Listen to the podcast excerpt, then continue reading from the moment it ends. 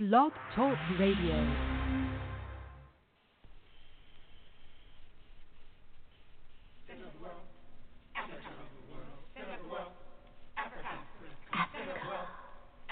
center of the world.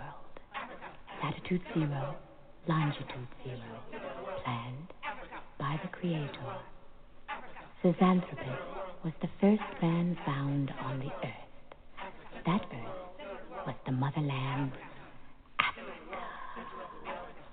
We know that without total understanding of what happened in the past, it would be difficult to relate to the future. We know that within the structure of the music, there should be a message, and the message should be truth. So now, we give you Africa, the center of the world.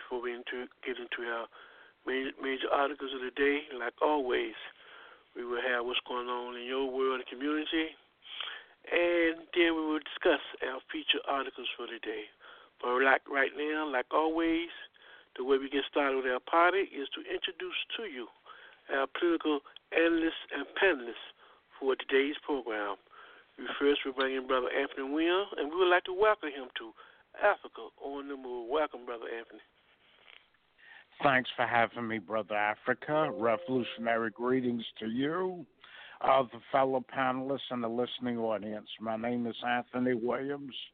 I'm an organizer for the All African People's Revolutionary Party, GC.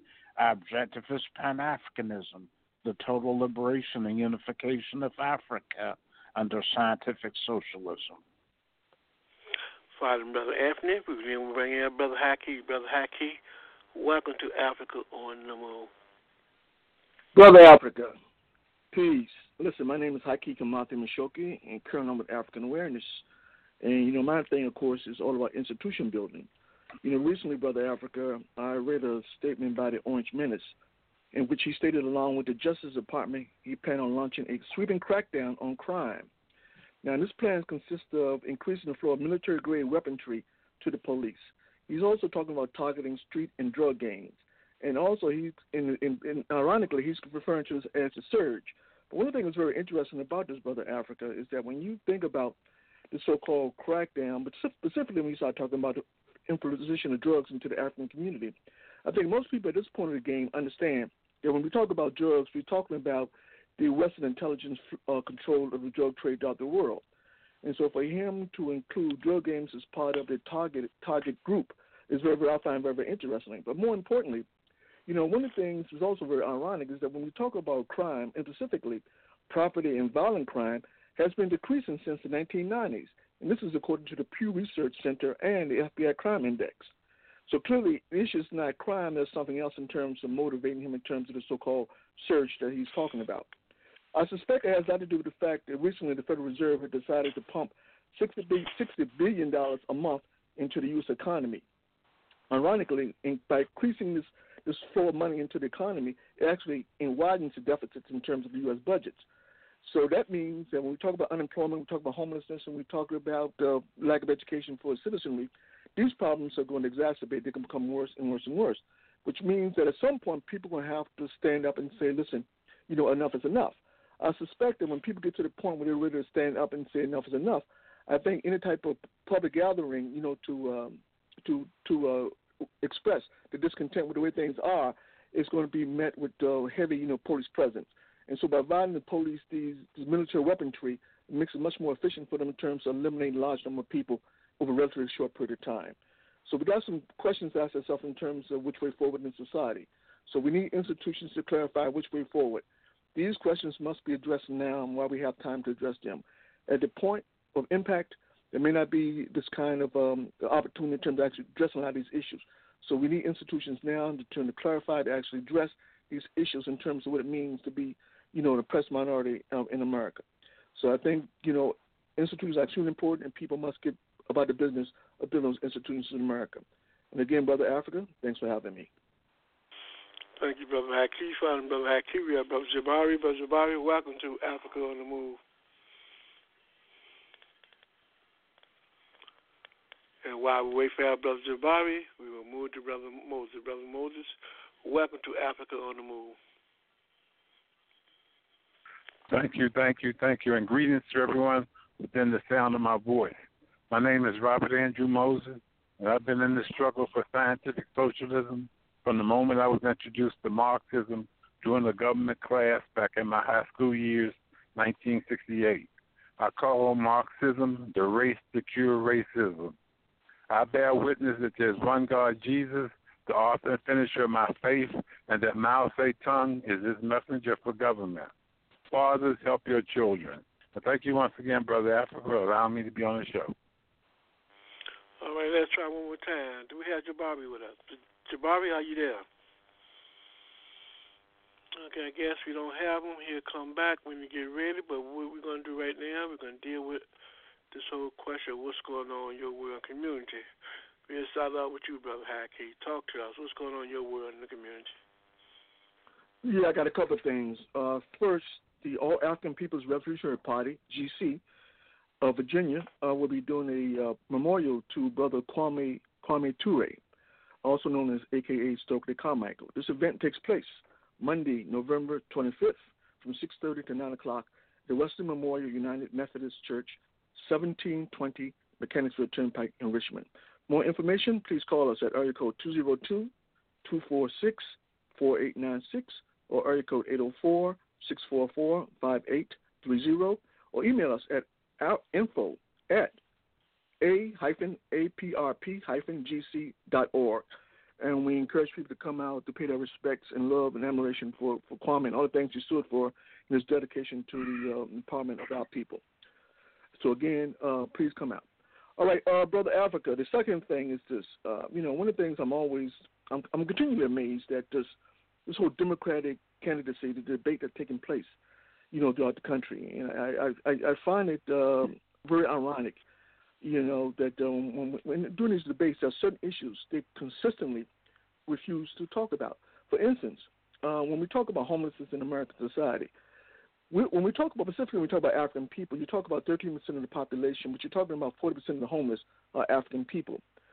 Also, there's never any critique on terms of tax cuts for, for the wealthy. It's very interesting. Over the over, over the last couple of years, the Orange Menace has provided tax cuts for the very, very wealthy over three different occasions. And to the, and to the extent that um, those tax cuts undermine the economy, uh, the national budget increased, the deficit actually increased by a billion dollars over, over a relatively short period of time. So this is indicative in terms of how damaging these tax cuts is, but yet they refuse to talk about them. Also, um, no, there's no discussion in terms of institutional causes of unemployment. You know, one of the things that we, we, we understand quite well that we talk about automation in terms of how it contributes to unemployment. But rarely do we talk about stock buybacks in terms of you give these tax cuts to the very wealthy, who then take those tax cuts to, to buy their stock back, raising the prices and showing and showing up, you know, bigger returns. So so clearly there is a problem in terms of in terms of you know uh, these issues not being addressed by so-called Democratic candidates. So I think is you know at, this point in time, you know the Democrats, if there's shoes on the part of the people, then it seems to me that they can they can no longer afford you know to to ignore those issues were so vital in terms of I mean uh, to legitimate uh, concerns of so many people in the society. But the mere fact that they refuse to, to deal with these issues speaks volumes in terms of just how much they are like in terms of philosophy when it comes to democratic republic, republic, republic uh, Republican uh, um, paradigm. So clearly, you know, um, you know, um, you know, if the Democratic Party is not interested in resolving these issues, you know, coming upon the people to work together in terms of bringing about some resolution to the problems that we're confronted with. Thank you, Brother Haki. Let's go to Brother Anthony. Brother Anthony, what's going on in your world in the community? Uh, let's see a few things, uh, brother Africa. Uh, the political as as the coup uh, in Bolivia continues, the the repression against the masses of uh, indigenous and African people intensifies, and uh, the violent attacks against them continue. Also, there is also um, uh, let's see, the uh, International Afro Descendant Political Conference concluded last week, and uh, there were uh, uh, there were calls for increasing organization and also activities worldwide in order to galvanize, um, you know, African people at home and in the diaspora. All right. Thank you, Brother Anthony. We now we'll go to Brother Moses. Brother Moses, what's going on in your world in the community? Yes. Um, well, um, um, Monday, uh, the 25th, uh, tomorrow, uh, Fidel Castro passed away at the anniversary, and um, the Cuban embassy usually has a term service uh, a panel discussion actually uh, about Fidel Castro and uh, and his revolutionary legacy. And so that'll be Monday at 5 p.m. at the Cuban embassy. Um, meanwhile, the the the the drama and trauma and drama of the of the impeachment goes on in D.C.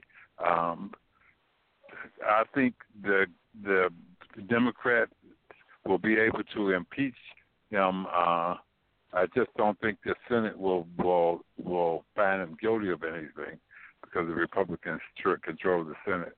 But uh, I think it's a progressive move to to impeach him. Uh, I'll leave it right there. Thank you. All right, let's try one more time. Do we have Jabari with us? If so, Jabari, what's going on in your yeah. world in the community? Can you hear me? Yes, we can. Um, in June of this year, there was a very interesting Supreme Court ruling. And the Supreme Court set forth a very interesting, well, some would say it's a precedent. Some people say it's just business as usual if you know the origin of this entity. But nonetheless, the Supreme Court set forth the rule that law enforcement does not have a constitutional right to protect you. Now, keep in mind there's an adage that says possession is nine tenths of the law and it was out of protecting possessions in which the entity known as police were formed because originally they were known as slave patrollers. So the fact that the Supreme Court um, has made this ruling, given this time in history, it'll be very impl- interesting what the impl- implications will be for everybody. Hmm. So he is interested, Brother Jabari. Anything else you'd like to add, Brother Jabari? Okay. You know what? Let's start with Brother Jabari for a second in some of the issues this panelist and the analysts have raised in terms of what's going on in that world community. This last statement about the Supreme Court ruling that law enforcement don't have the right, uh, a constitutional right to protect to, to, to protect the citizens. Citizens. Um, what can we infer from that, panelists? Um, couple of things. One is the fact that when it comes to protecting an individual's life, is primarily and, and always has been up to that individual as the first line. But it but it dispels uh, the um, uh, you know the uh, the myth that the that the police are there to serve and protect uh, the question becomes serve and protect what? And uh, and and on, in a capitalist society, the role of the police is to protect uh, private property of the ruling class in that society. And uh, their primary role is to serve at the whim and the interest of the ruling bourgeoisie, not uh, you know, uh, protecting, uh, you know, the masses of the people per se. And uh, when it comes to that, it's going to become to, uh, it becomes crucially apparent that we have to organize in order to protect ourselves. Yeah, uh, it, it it it seems to me nobody should be surprised by that by that uh, that that ruling uh, when you look at institutions like the Federal Society, uh, very conservative um, legal groups, they're very clear on that on that very very point. And you know, and one of the things that when you look at the U.S. Constitution, one of the things we have to keep in mind is that there's a term that they bandied about and they use it all the time called originalism. In other words, what they're saying is that the, the, the Constitution is a document, a precise document detailing precisely what the government can and can't do. And one of the things the, the original Constitution talks about, it, it doesn't say anything about in terms of providing for the well-being in terms of uh, of the people, you know, by the of the police. So this notion that somehow the people are in in, in are in, in, in uh, people deserve protection from law enforcement has never been articulated by the Constitution. To go one step further, one of the things when we started talking about commercialism, uh, uh, the so-called commercial commercial clause, uh, one thing commercial clause is all about is all about the, the profitability for this for the minority, which is the wealthy. And so, to, in that context, the police are simply here to protect those people who have property, those people who have worth. In other words, those people who have value are only to be protected. The masses of people in society are not to be protected. So it's not surprising to me that the Supreme Court would sort of affirm, you know, it's kind of ruling because it's, it's always been it's always been when you go look at the U.S. Constitution, it's very clear on that point this whole notion that somehow the, the cops have a constitution duty to protect us is something that was just inferred by people, you know, uh, simply by way of, of, of uh, ideas. It has nothing to do concretely in terms of how the how the Constitution was was established or how, how you know what it contains. It has more to do in terms of what people would like to see. It has nothing to do in terms of the con, the uh, Constitution per se. So no one should be surprised at all. So one of the things we maybe we'll talk about later, we talk about Clarence Thomas, one of the things to understand that when we talk about the conservative mindset in terms of in the legal world, then understand that you know when when they when they, when they when they when they talk about you know things like civil rights, often we don't understand in the context of the Constitution when you talk about civil rights, it's something that objectively, as far as as a document is concerned, doesn't really exist. It only exists to the extent that people imagine it should exist. But the Constitution enough, and there's no no constitutional right. No amendment which says that you have a right they have a right, you know, to be treated justly. So this is a fundamental problem that we're, we're confronted with, and so nobody should be surprised. Of course, they they would define this as a conservative finding, but in fact, it's not conservative finding. It's the way the Constitution is written. So if the Constitution is defined as a conservative document, then by all means, it's a conservative document. But this is something that that conservatives, you know, in the, in the legal world, for the for the last 400 years, have always advocated. So nobody should be surprised that the Supreme Court sort of re- reaffirmed, you know, it's just thinking. Anybody else want to take a stab at that? Because, you know, one things, Brother Haki, you talk about in terms of this question of the Constitution, looking at who who to protect based upon certain values or whatever. You it's clearly that when they create a system and they call it a capitalist system, you know, really talking about people who have capital, people who have wealth, people who have real, real properties, real wealth that will be able to be the decision makers. I mean, I think Brother Kwame to say all the time that it's real, real idealistic and crazy to think you can have a political party that is made of rich people and poor people, and poor people can have equal say in their party.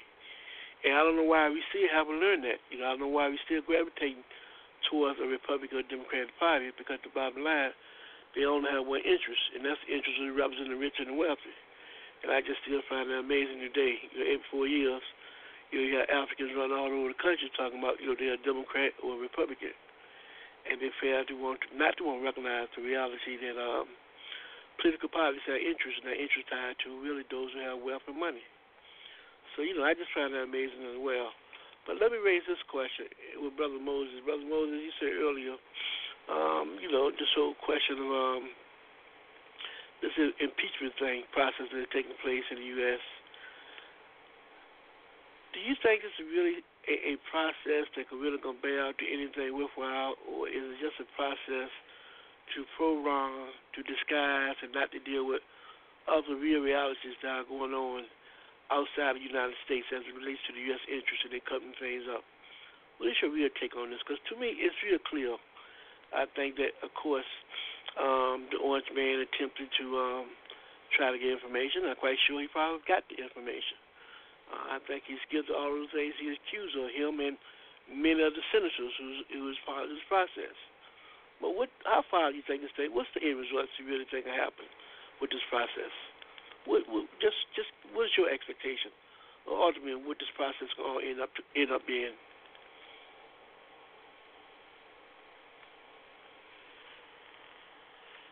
Brother Moses. Yeah. Um. Can you hear me? Yes, we can. Hello. Oh. Yes, okay. we can, I'm. Brother Moses. We can. Um.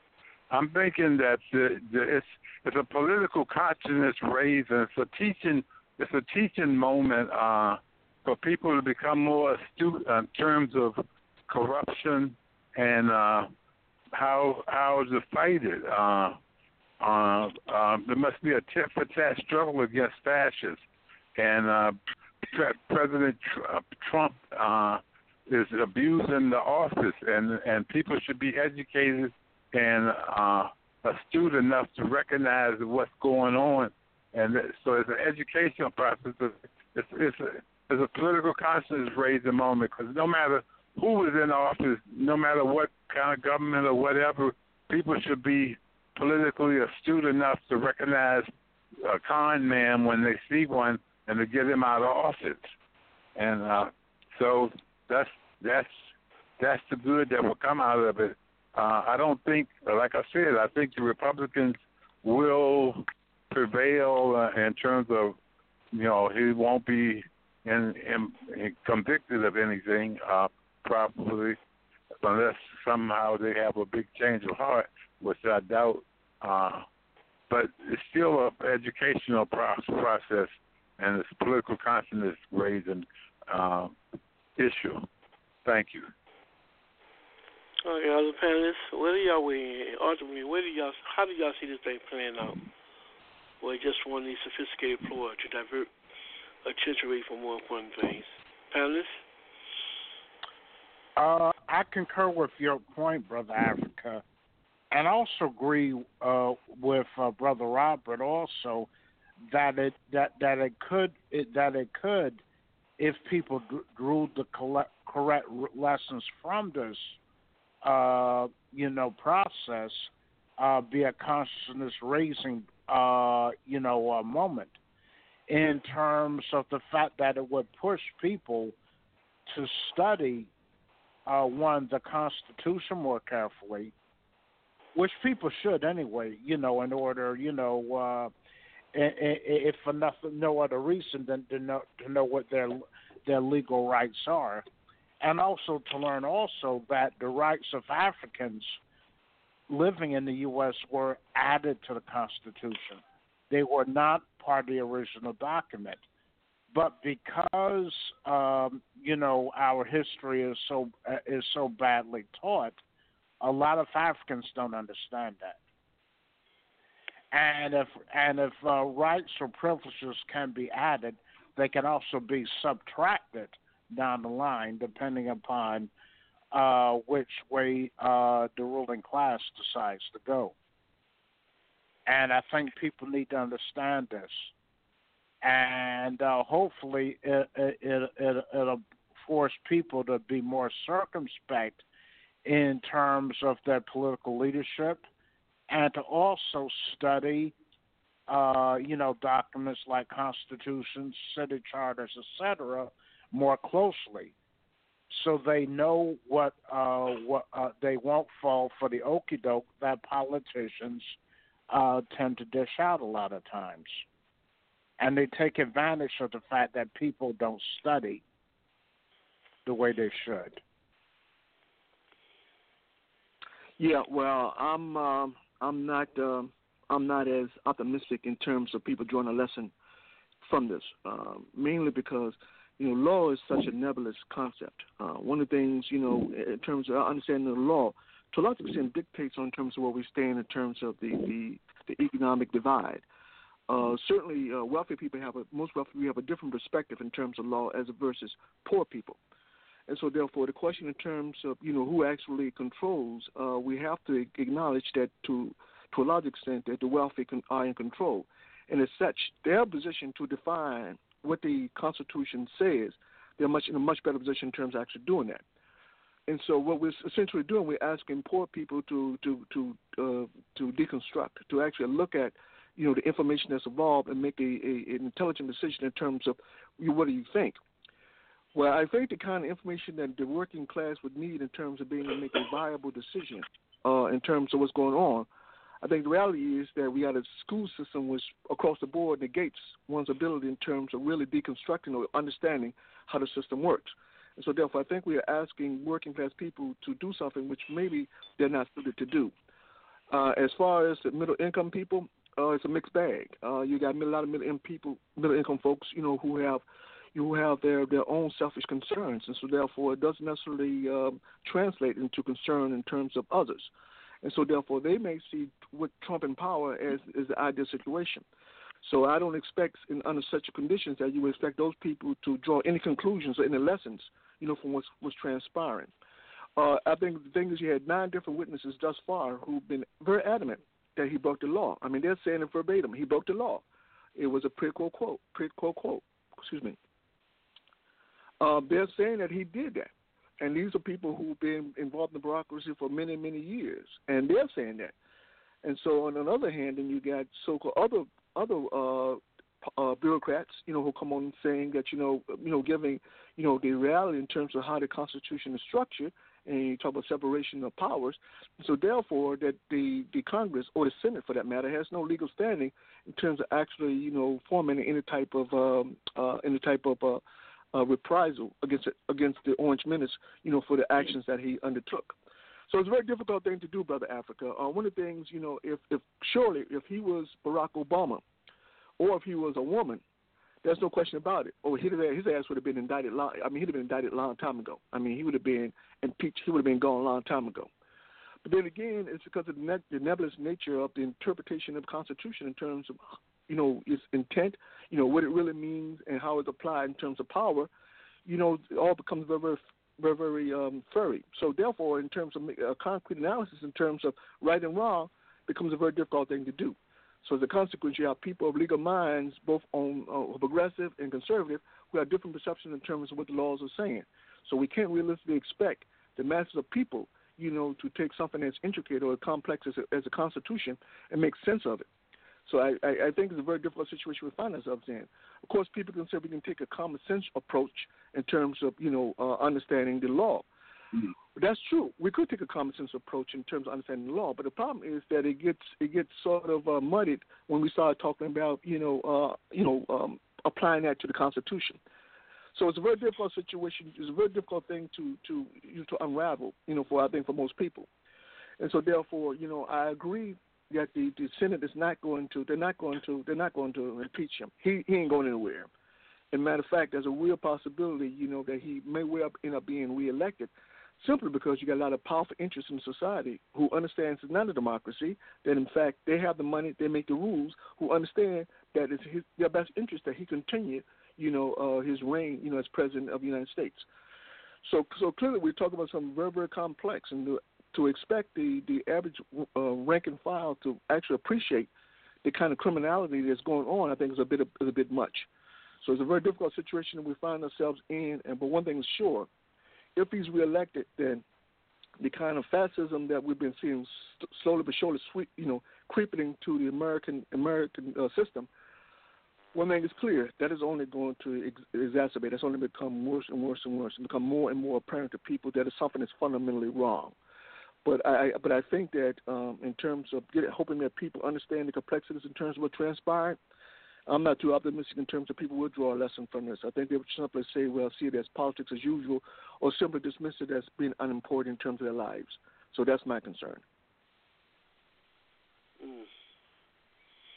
You know, one other point Brother Robert made, I'd like to get my panelists and respond to, and we got to acknowledge um, this particular important transition, and that was Brother Robert talk about at the Cuban Embassy section tomorrow on the 25th. They will commemorate um, the transition of Brother Fidel.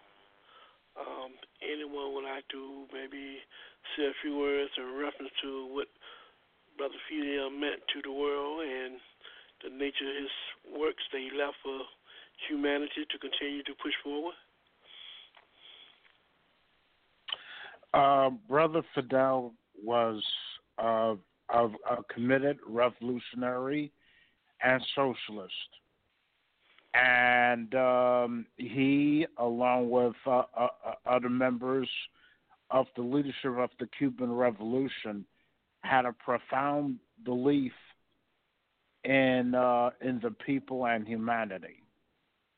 And under his leadership, uh, Cuba made outstanding contributions to the struggle for African liberation and to the movement uh, uh, uh, towards scientific socialism. Uh, both uh, not only uh, internal to Cuba, but outside by the support it gave to revolutionaries throughout the world and to countries that were struggling to build socialism under his leadership. And, um, you know, and uh, his example is something, uh, you know, that, that people need to study and emulate. And, um, you know, and uh, his impact will, will, will last for a long time. Yeah, just but just yeah, but just to, to, to underscore what he means in terms of revolution, one of the first things he did in terms of achieving power was he, he talked about the fact that you know African blood you know, flows through our veins. In other words, what he was saying is that in order for there to be you know, tangible change in terms of you know, human human beings' relationship with one another, then we have to acknowledge that we're all one that, that we're essentially one human being, just just one human being. Uh, there's no such thing as this whole concept in terms of race. That it's something that's a social construct, but it has no relevance. All it serves to do is to divide people against each other based upon some phony notion that your skin color makes you somehow different than somebody else who has a different skin color. So one of the first things he did was to uh, discount, to just to exclude this notion in terms of race, and then to talk about the human character. And so you have to you have to you have a great deal of respect for him in terms of the stand he took. And man, for the reality is that given you know um, Fidel, he could have came America, to America, you know, with his with his intellect, with his acumen. I mean, he could have came here and made lots and lots of money, you know. And he's he white. He looks like he's in America. He would be considered white, and so therefore he could have came here and made tons and tons of money. He didn't do that because he was principled. He knew building that society in terms of acknowledging African your African ancestry. You know, he understood you know that it's not it was, wasn't easy, but he did it because he was principled. He understood that in order for the society to move forward, it has to embrace you know the oneness of humanity, and embracing the oneness of humanity, then we can work together to create that new paradigm, that new that new world in which we hope to see. And that is what you got to admire about Fidel, because not many world leaders on the stage actually acknowledge their African roots. Most of them don't do that, but he did. He did. And also, I like the thing that you got to give him great praise for is the fact that he, when he talked about, listen, the bottom line is that, you know, you talk about revolution, but the bottom line is there has to be some sacrifices. You know, we can talk all we want in terms of revolution. He said, but some people have to sacrifice in terms of bringing this revolution about. Uh, you talk about the injustices, the systematic uh, exploitation of your countries, you know, by the, by the United States. Well, the bottom line is if you want to improve that condition, if you want to change that, then you have to step up, which means that you have to invite. That, that the reality is that you're inviting, you know, aggression, uh, U.S. aggression, which means that at some point you have to fight. But that's that's a price you have to pay in terms of truly being free. And he, one thing he said to the world, you must all take your lumps. You got to stop being being you know uh, playing it safe. You have to accept your lumps because you're not going to change this thing simply you know you know by simply you know, playing this game. If you're sincere about changing this game, then you got to be willing to take your lumps. And I think that was such a, a pertinent position, you know, uh, you know, to say to the world, you know, that you know, for all you revolutionary leaders out here who want to see a different paradigm, understanding that's that's not going to be achieved simply by wishing it so. That there have to be uh, some some price to pay in terms of bringing it into, into fruition. So, you got to respect Fidel in terms of his honesty, his his his principle, his, his, his level of, of principledness. Um, you know, um, you know his uh, his commitment to hum- to humanity. Uh, so all those things make for a very great leader. So he was exceptional, and he would go down in history as one of the exceptional leaders of the world. And I, I just wish that more and more leaders throughout the world, particular leaders, you know, in Africa, actually listen to to what, what Fidel was saying, been saying for the longest period of time in terms of, you know, in terms of bringing about uh, real change in their countries. So, you know, he will be remembered as one of the greats, and uh, I, you know, I personally I admire Fidel Castro a great deal. Brother Moses, Brother Jabari, any thoughts on the legacy and life of Brother Fidel?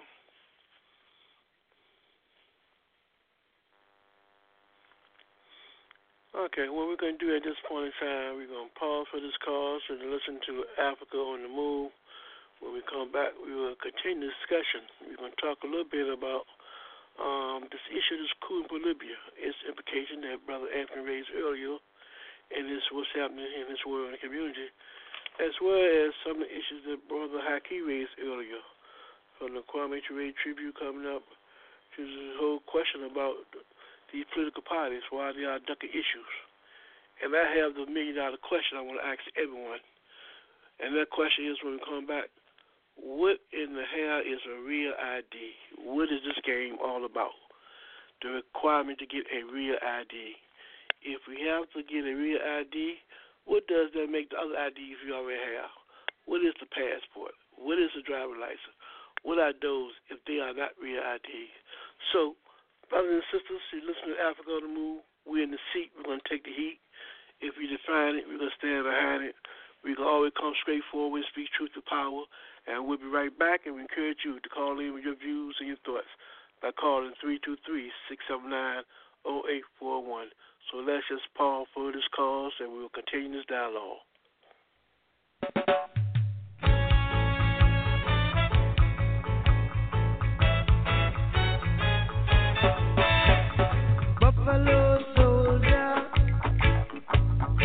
and he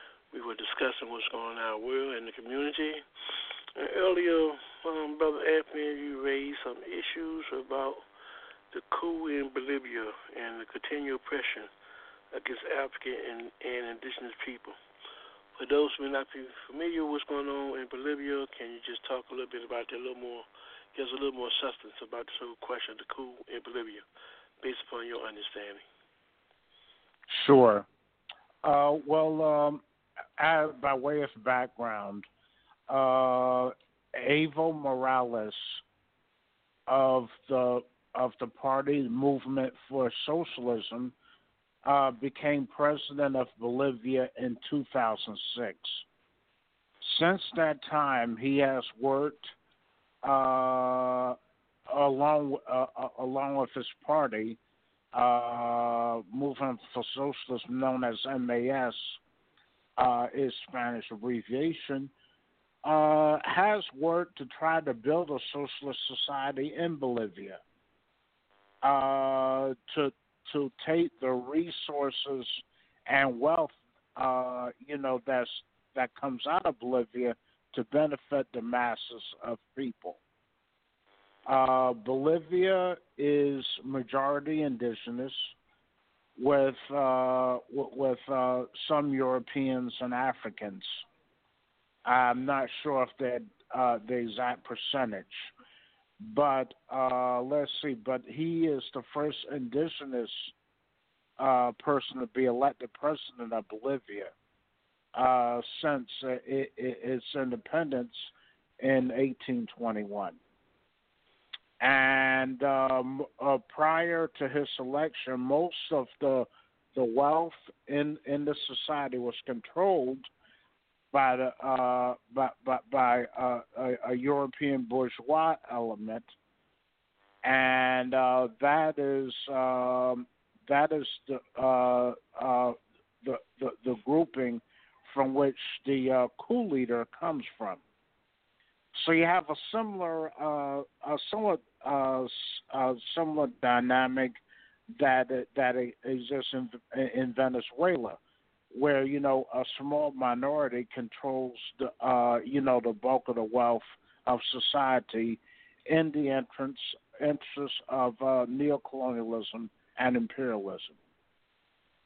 And um, uh, let's see, uh, this um, Evo Morales was reelected president uh, during the last election, but the Organization of American States which is a grouping dominated by U.S. imperialism, claimed there were irregularities, which um, which uh, justified, uh, you know, the uh, the coup that's taking place in Boliv- Bolivia today.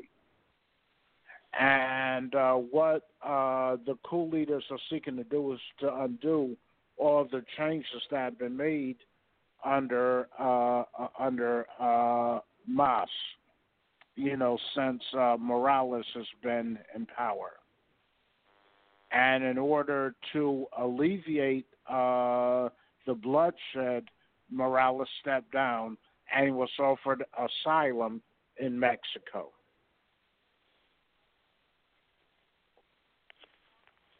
Okay. Now, how would what's going on in Bolivia have any kind of uh, significance of the lives of people living in the U.S., and particularly in the African community?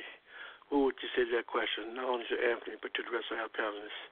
But Anthony, you can take the lead first. Certainly.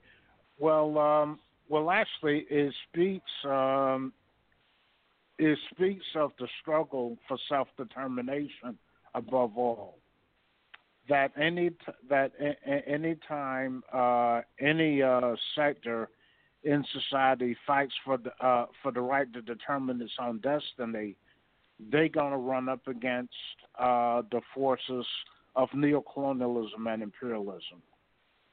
And for those uh, uh, for those who aren't clear, neocolonialism is a setup in which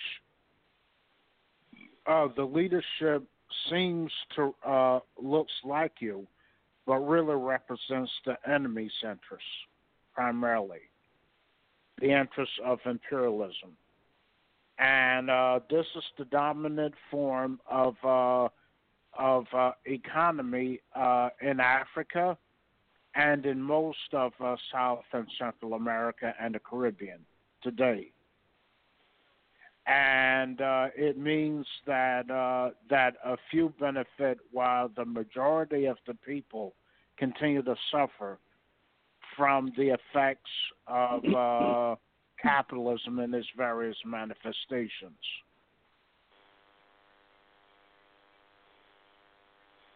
Okay. Now, panelists, well, let me, let me, Yes, go ahead, Brother Haki. Yeah, let me just let me just put it from a different perspective, uh, a more a more um, a more rudimentary understanding in terms of what's going on with respect to Bolivia. One of the things we have to understand, I think, uh, for a lot of people, is problematic, but nonetheless, let me let me attempt to ex- to explain. One of the things we have to understand, there are there are two kinds of people, uh, two forces of humanity. Those individuals who want to see all humanity prosper, uh, they want to create a situation in which human needs are guaranteed. On the other hand, we got individuals whose position is that they have no responsibility to other humanity, only responsibility to themselves. And so, therefore, when the, when we talk about the the kind of uh, uh, uh, kind of greed and and selfishness uh, that facilitates you know kind of a lot of pain, they don't have a problem with that. They think that's just fine and justifiable. In fact, they they justify by saying it's human nature. And so, therefore, those who don't believe in that quote unquote human nature are perceived as somehow weak or somehow, you know, uh, uh, uh, not realistic. So we have these two forces of people in terms of how they think. But Evo Morales' position is very, very clear. His position is, as a socialist, he understood historically the, the, the historical ills that have inflicted upon his people, the indigenous people in Bolivia. He realized that through the current capitalist structures, that's the way to address that. So what he did was that he simply uh, dismissed the IMF, the Intermonetary Fund. He didn't want that money because he knew if he took that money, that would mean that he had to continue the exploitation of his people, which means that the material conditions that they face would only continue to get worse. So he opted to not do that. He went in a different direction, and as a consequence of going in a different direction, he was able to house more people, uh, make sure more people were educated, to make sure more people have access to food, um, employment, those kind of things, those kind of things that people need. Well, on the other side of the coin, there was those people who were very angry about that, who, uh, for the most part, who consider themselves mestizos, or, or so-called. Um, depending on who you talk to in Central and South America, mestizo has different connotations. But for some people, his perception is that you know somehow that uh, you know that they're closer to to European than they are to, to indigenous roots, and so therefore they see themselves as some different than the indigenous people in in Bolivia. But in any event, this particular group of people position is that you know they don't think that uh, you know that uh, the mass of people should have access to those kind of things like food, shelter, education, and, and employment, and so forth and so on. Those things should be the those things should be the domain of those individuals who happen to be wealthy and who and, and, and who are wealthy, and so therefore they should be the ones who process the resources of the land. And they have a problem in terms of taking those resources of land to share with people who they perceive as unfit who are not deserving of those resources. So Evo Morales' position was that you know he was his position is very humane. His position is this is the way we're going to go, because it didn't sit well with the people who are wealthy. Uh, these these these so-called uh, mestizos, or whatever you want to call them. So because it didn't sit well with this particular group of people, they were just waiting for an opportunity for something to go wrong to justify, you know, uh, uh, some kind of military intervention. But that was a situation in which um, supposedly Evo Morales was seeking a, a, a, a, third term in terms of office. So I'm not clear on that, but that's what that's I've been reading some reports, and so I'm sort of confused in terms of you because my understanding was that he was he was on his second term. He still had like two months left on the second term, you know. So I was sort of confused in terms of exactly how to play itself out. But in any event, the position was that you know that uh, the Supreme Court position was that he was he he he was it was legal for him to seek another term in office. That that election was disputed by the right wing. Now, keep in mind, the reason why we knew it was a we knew it was a coup is because one of the things that the first thing that happened after they after they were successful in terms of you know uh, uh, forcing Morales, Evo Morales to flee. One of the first things they did was they interviewed this guy Luis Camacho. This guy is one of these right wing white Christian individuals. Now, it's very interesting. Anytime you talk about Christians, then when you talk about injustice and you talk about uh, denying people their human rights, and you talk about, you know, uh, institutionalized suffering, it's very interesting. A lot of these people who call themselves Christian don't have a problem with that, and that's very, very interesting.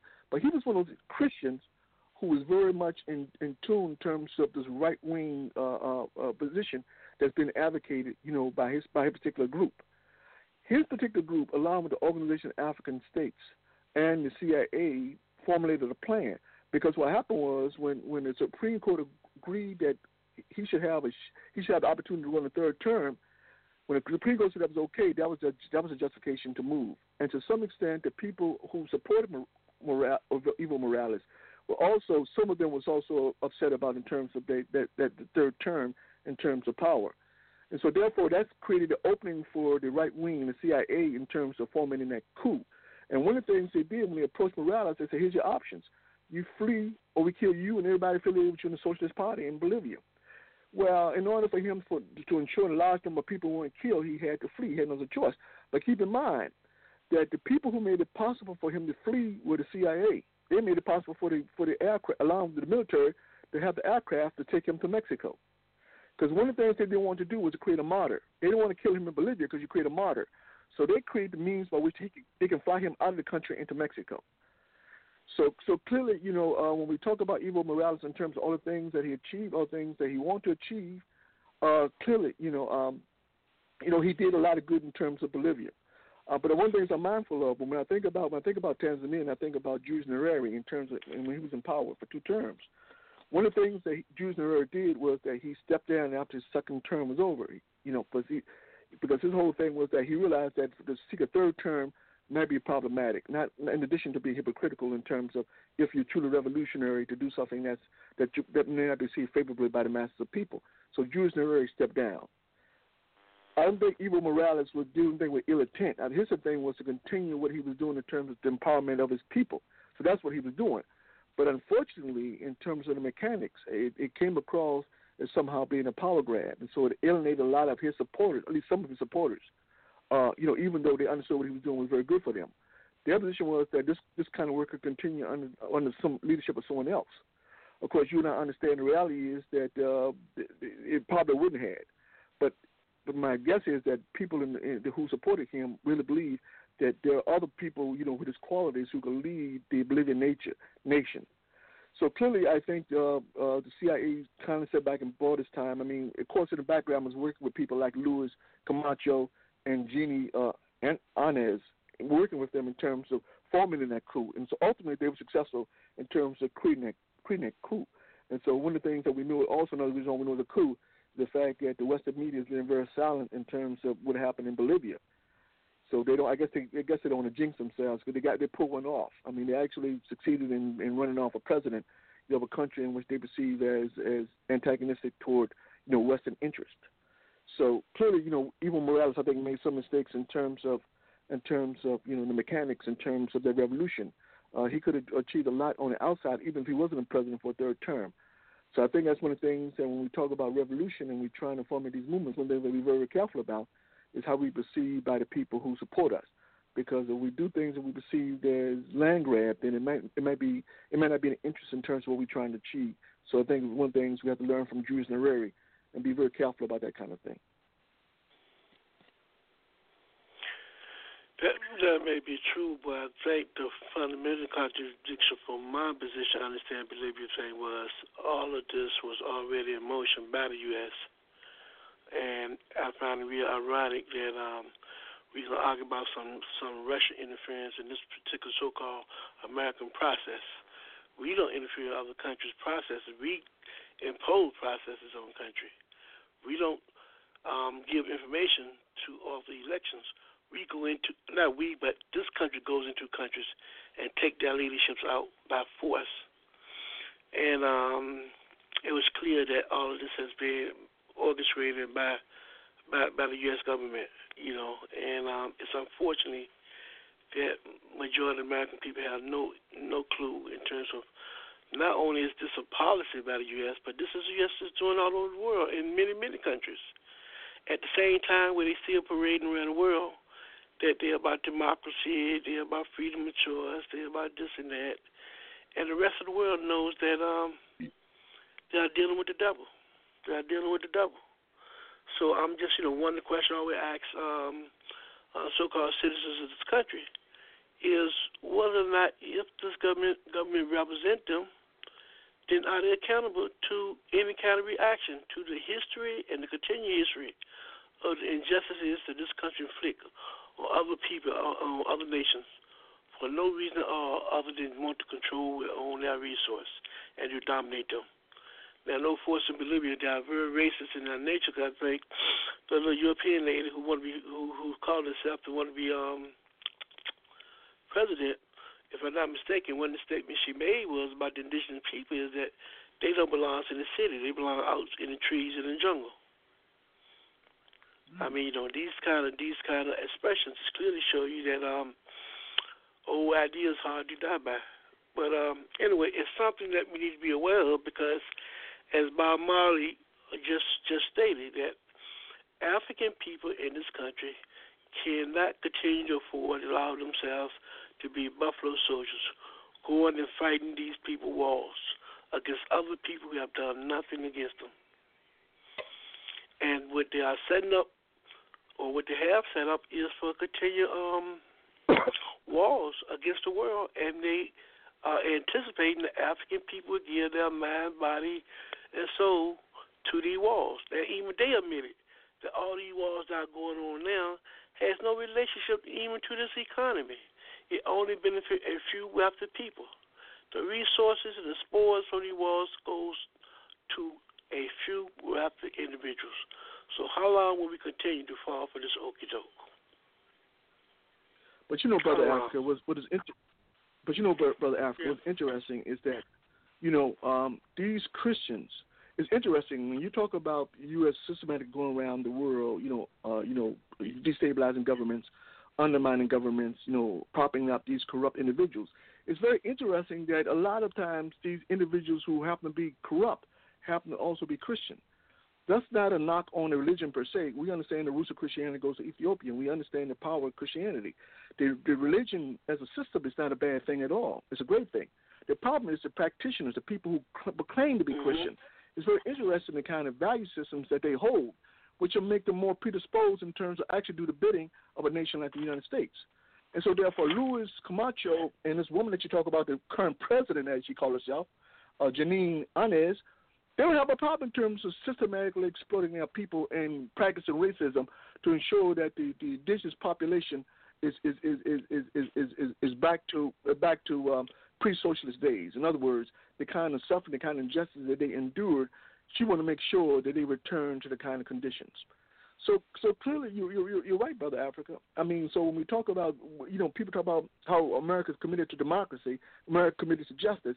Only a damn fool would say something like that, you know. And only seriously, and the problem is that just like in America, where you got people who are ill-educated and you got people who don't have access to information, they believe that. Just in, in you know, in Central South America, you got people, you know, peasants, people who are just trying to survive from day to day. They don't have access to this kind of information, and so in their mind, they may well believe that America, based upon what they read or what they heard, they may actually believe America is a democracy, and so therefore, they may believe that whatever the U.S. does is in, in Bolivia's best interest, and so therefore we should we should we should do that clearly. But the mere fact that they're Christians and they can throughout the world, no matter where you're talking about, Central South America, Caribbeans, Africa, Europe, Asia, wherever, if they're African people and Christians, it's very interesting that the U.S. can always call upon a certain segment of these individuals in, who are Christian, you know, to engage in in those kind of um, um, uh, dis, dis, dis, um, uh, destructive kinds of uh, policies uh, as it relates to you know human beings and, and human aspirations. So it's very interesting, I think, in terms of this, this propensity. So you're absolutely correct.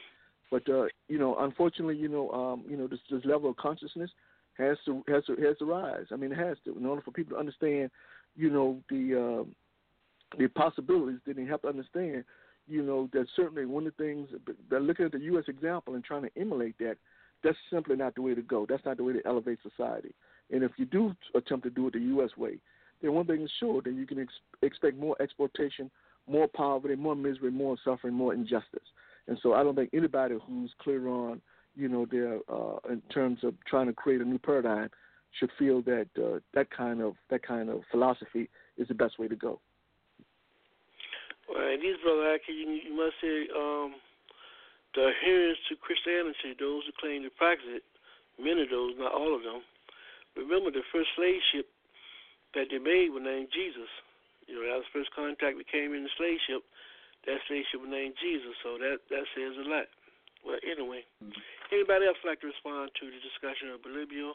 And when we talk about Bolivia, it's not only just indigenous people, also they have African people in that country as well that suffer the same fate. You know, that's one of the most beautiful parts of understanding your history as Pan Africanist.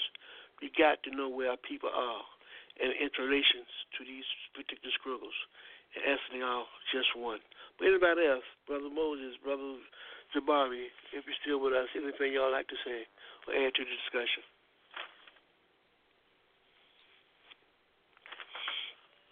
I guess not. Hey, let's move forward. Brother Haki, you raised the issue, and uh, I'll open this up to the panelists, but I'd like for you to take the lead on this, Brother Haki. And it's an issue that has been raised, I don't know how long. Every four years, these parties never address issues that are germane to the suffering of African people and oppressed. And this one is no different. I don't know what it's going to take for folks to begin to decide for themselves what issues are relevant, how they should go about addressing it, and building a party that can represent them. Yeah, well, Yeah, good question, brother Africa. It's a very good question. Uh, you know how you know how many times must you get bit by a cobra before you realize that it's not a good thing? I, I don't know the, the, the answer to that, that question, brother Africa. Because one of the things is very very clear. Uh, there is this, this this legacy in terms of support from the African community in terms of the Democratic Party. You would think a Democratic be very progressive. They'd be very much concerned about issues that, in, that impact on the African community but but they don't. And one of the things that uh, uh, Senator Kamala Harris talked about, she talked about every four years. One of the things that they do is they these politicians run to uh, you know you, you know you know African churches, you know you know sing sing a few hymns, you know, and tell people it's all gonna be okay. Just give me your vote. But then when they get in power, it's like, well, you know, it's business as usual. Uh, your concerns are not important to me. So clearly, you know, when we talk about these debates and, and you look in terms of kind of issues that they talk about, issues they don't talk about, it's very, very clear you there's certain issues they won't they won't touch. Anything that tends to um, tend, tend to disclose or to uh, enlighten people in terms of how capitalism works, they tend to not touch those those subjects. It's very interesting, but I understand that because we understand that all of this is, is you know when we talk about Democrat Republican nexus, we're talking about essentially we're talking about the same party. We shouldn't deceive ourselves into thinking that somehow that Democrats and Republicans are somehow different, different philosophically. They are both are committed to the corporate state. They both are, and everything they do is in the further empowerment of, of the of the corporate state or the wealthy. So that's very very clear. At what point do people get that that fundamental message? I I, I don't know. And the point that you made so earlier, brother, Africa is very apropos. You talked about the fact that Kwame used to say, how is it that you think a party representing wealthy people can also be accountable to poor people? Of course not. If you're wealthy, your your your your focus is, has nothing to do in terms of, you know, where you're going to eat, where you're going to work, where you're going where you're going to live. That's not your concern. That's not your fight. The wealthy don't have to worry about that. The fight, the, the wealthy fight is how much more money can I make? What can I? What what what, kind of uh, what kind of a business can I buy? Um, you know, um, how can I expand? You know, uh, you know, um, you know, production to in, increase profits. Those are the concern of the wealthy or what kind of investments can I make to make more money? They're not concerned about in terms of those house those those those uh, quality of life issues like poor people are. So to think that they can somehow represent wealthy people and poor people, it's absurd. But our people have to come to the realization that's that's the nature of the beast, though. And I, I think that I think it's coming to an head. I think getting to a point eventually, you know, because because I think what's going to happen, brother Africa, the system itself is going to force people to deal with that contradiction. You know, it's and it's happening. Earlier, I talked about the fact that they're talking about the Federal Reserve pumping $60 billion a month into the economy. Well, why do you think they're pumping $60 billion uh, per month into the economy? Because the economy is, is, is in decay. They got no other course but to do it. It's a Ponzi scheme. If they don't infuse that money into the system, it will collapse. That's all they're doing. And so the, the, the irony is that no matter how much money they pump into the economy, it's not going to save the economy. So they understand that fundamentally people won't have access to things that they need like food, shelter, education, and, and those kind of those kind of things. They understand that, and so a so as a response to that reality, then what he's talking what, what, what the Orange Menace is talking about is more police, more advanced weaponry in terms of controlling the masses of people here in America. So clearly, you know why people don't get the don't get the the, the, the sameness in terms of Democrat Republican money. I don't know, brother Africa. I, I don't know. I scratch my head and try to figure out what do they have to do to you before it dawns on you this is crazy. But on the flip side, there are 10 million people who don't vote because they know the, the system is corrupt. They don't even vote. And what is ironic is that the Democratic Party know there's 10 million people who won't, won't vote because they, they refuse to speak to the issues. Those same Democrats refuses to speak to issues that impact, you know, over 10 million people. Well, some people estimated it's that 10 million people who who haven't voted. They talk about 100 million people. I think that's a bit much, but anyway. But the mere, but even t- even at 10 million, you talk about 10 million people who won't vote simply because you don't speak to their to their aspirations to the things that they consider important. But you're a Democrat. Why is it that you can talk about the, the talk about reaching, you know, uh, um, Trump's voters, but not talk about those 10 million or so voters who don't vote simply because the Democratic Party refuses to address their needs. It's an irony. I mean, it's, what do you what do you say? How do you explain that one?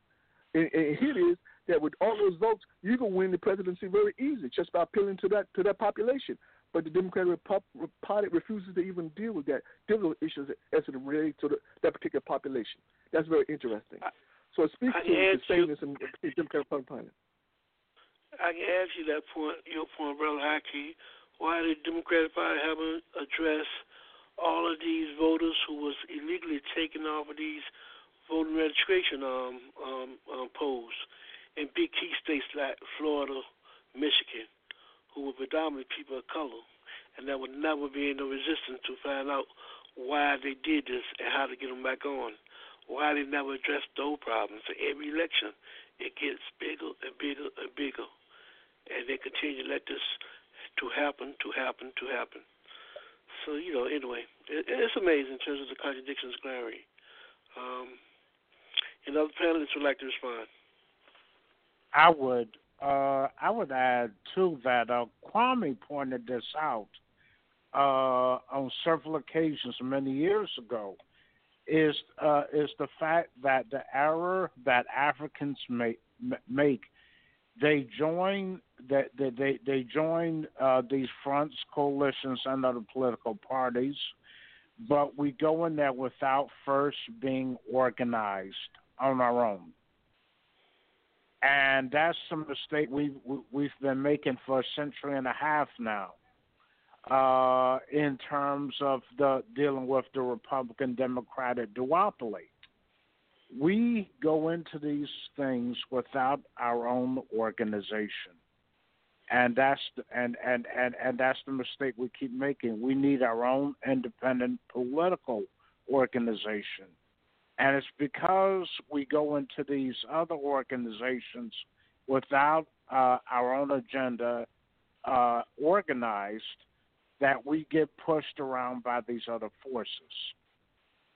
I mean, we should control the Democratic Party, lock, stock, and barrel, and barrel, as loyal as we've been uh, to it for the for, nearly the last seventy years. But we're the most disrespected sector of the Democratic Party because we are disorganized as a people. And also, we lack the adequate political education most of these uh, get out the vote campaigns merely urge people to vote, but there is no, uh, they do not teach people how to use their vote as a weapon in order and and, and as a tool for for for getting, uh, you know, our needs met. And uh, we have to get organized and politically educated. I think that's uh, that's very key.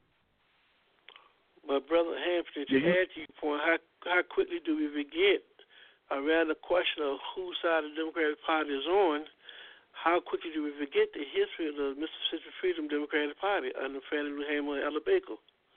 That question and that issue were raised as early back in the early '60s. And if you look at how they treated their party, and how they treated Africans, even prior before then, there seems to be enough history that has answered the question. The question becomes where we're going to look at history for what it is and not what we want it to be, and use it as a tool to map out the future of our people liberation. Fannie Lou Hamer, Alabama was clear that this party had no interest of empowering African people, and it was anti-African.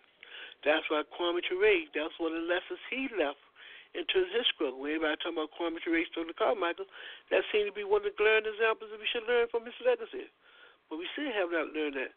Brother Anthony, Brother Haki, Brother Jabari, Brother Moses, what's up with that? Ah, uh, I think the problem is though, is that uh, during the era, uh, during that era when the when the the Lowndes County Freedom Organization was formed, uh, in order in order to get access to the same resources the European youth have for their education, there were some Africans who put a very heavy emphasis on desegregation or integration of the school system. Well, during the course of that process, there were a lot of Africans that that, that started being educated by people that did not have a history and culture uh, under, uh, uh, at heart and could care less about it. And uh, and a lo- and uh, we have a lot of African youth that don't know the history of our struggle, and the history and, and the history of the U.S.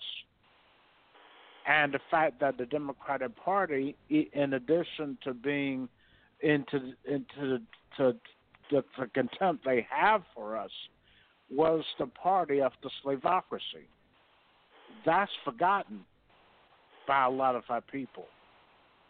And uh, those people who have that understanding, it falls on us to to teach that history to our people, so that we don't continue to fall for the okey doke. But we've been falling uh, following for it for nearly a century and a half, ever since the third uh, the Fourteenth Amendment gave us uh, the uh, uh, the right to vote. Yeah, I, think, but brother, you I, think, I yeah, but I think, Haki, but I think Haki, hold up for a second, brother Haki. You made a point earlier. If they can give you something, they can take it away. So that means you're not really, you're not, it's not really yours. But go ahead, brother Haki, make your points. Yeah, I, I just think it's inevitable, you know, that uh that uh you know we've been conditioned to believing, you know, uh, that um you know that we're not only part of we're, not only part of the system, but in fact that we actually impact the system. I think is is a fallacy is to believe that, but we really believe that, and so therefore because we believe that, uh, we give so much legitimacy to the to the system even though the system is uh, diametrically against our, our, our, our you know our interest, uh, we support it because we think that in fact that we can impact it. Uh, I, I think, brother Africa, you know, one of the things, you know, when I when I when I when I you know, I, I, I think about this, you know, the the bottom line is that when we talk about it seriously in terms of you know uh, things like you know justice, uh, act, you know, equal access. Uh, the reality is that we have to keep in mind you know, because we're talking about uh, a game of numbers, and so therefore, in the context of capitalism, you know, he who has the who has the wealth in terms of number of dollars makes the rules.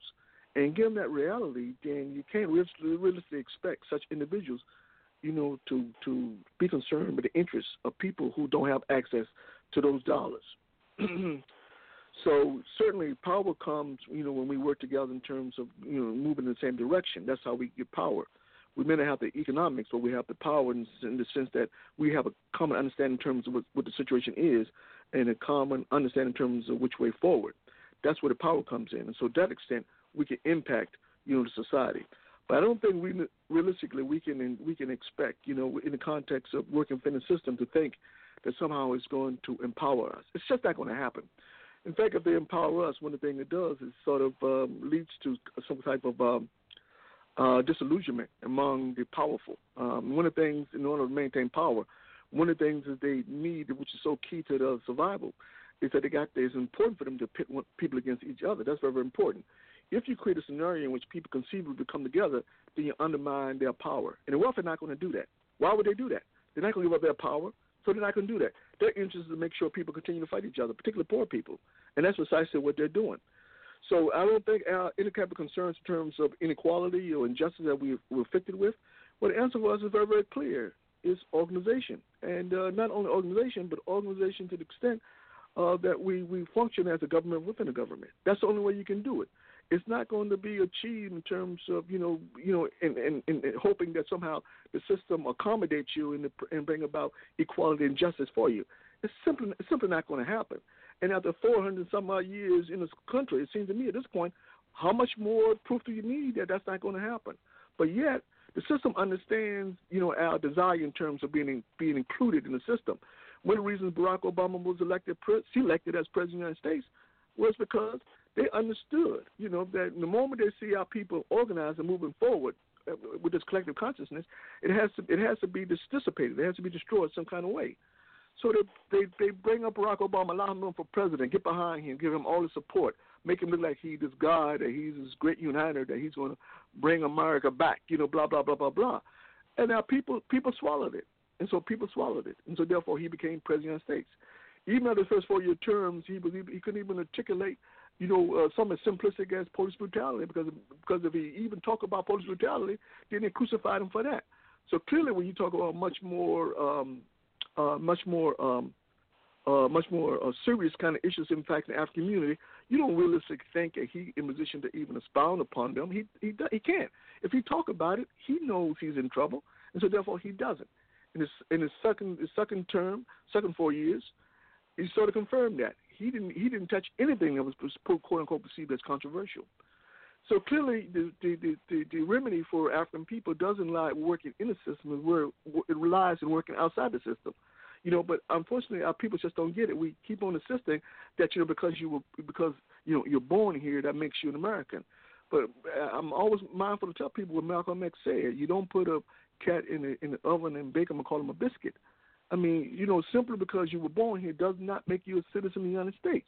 And this is the point that this is the point that the Constitution makes when they talk about three fifths of a person.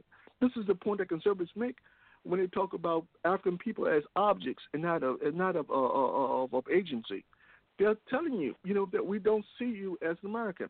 I'm mindful of the situation in Italy, where uh, one of the great soccer stars, Balotelli, um, you know, talked about, you know, you know, how proud he is in terms of his Italian, you know, being Italian.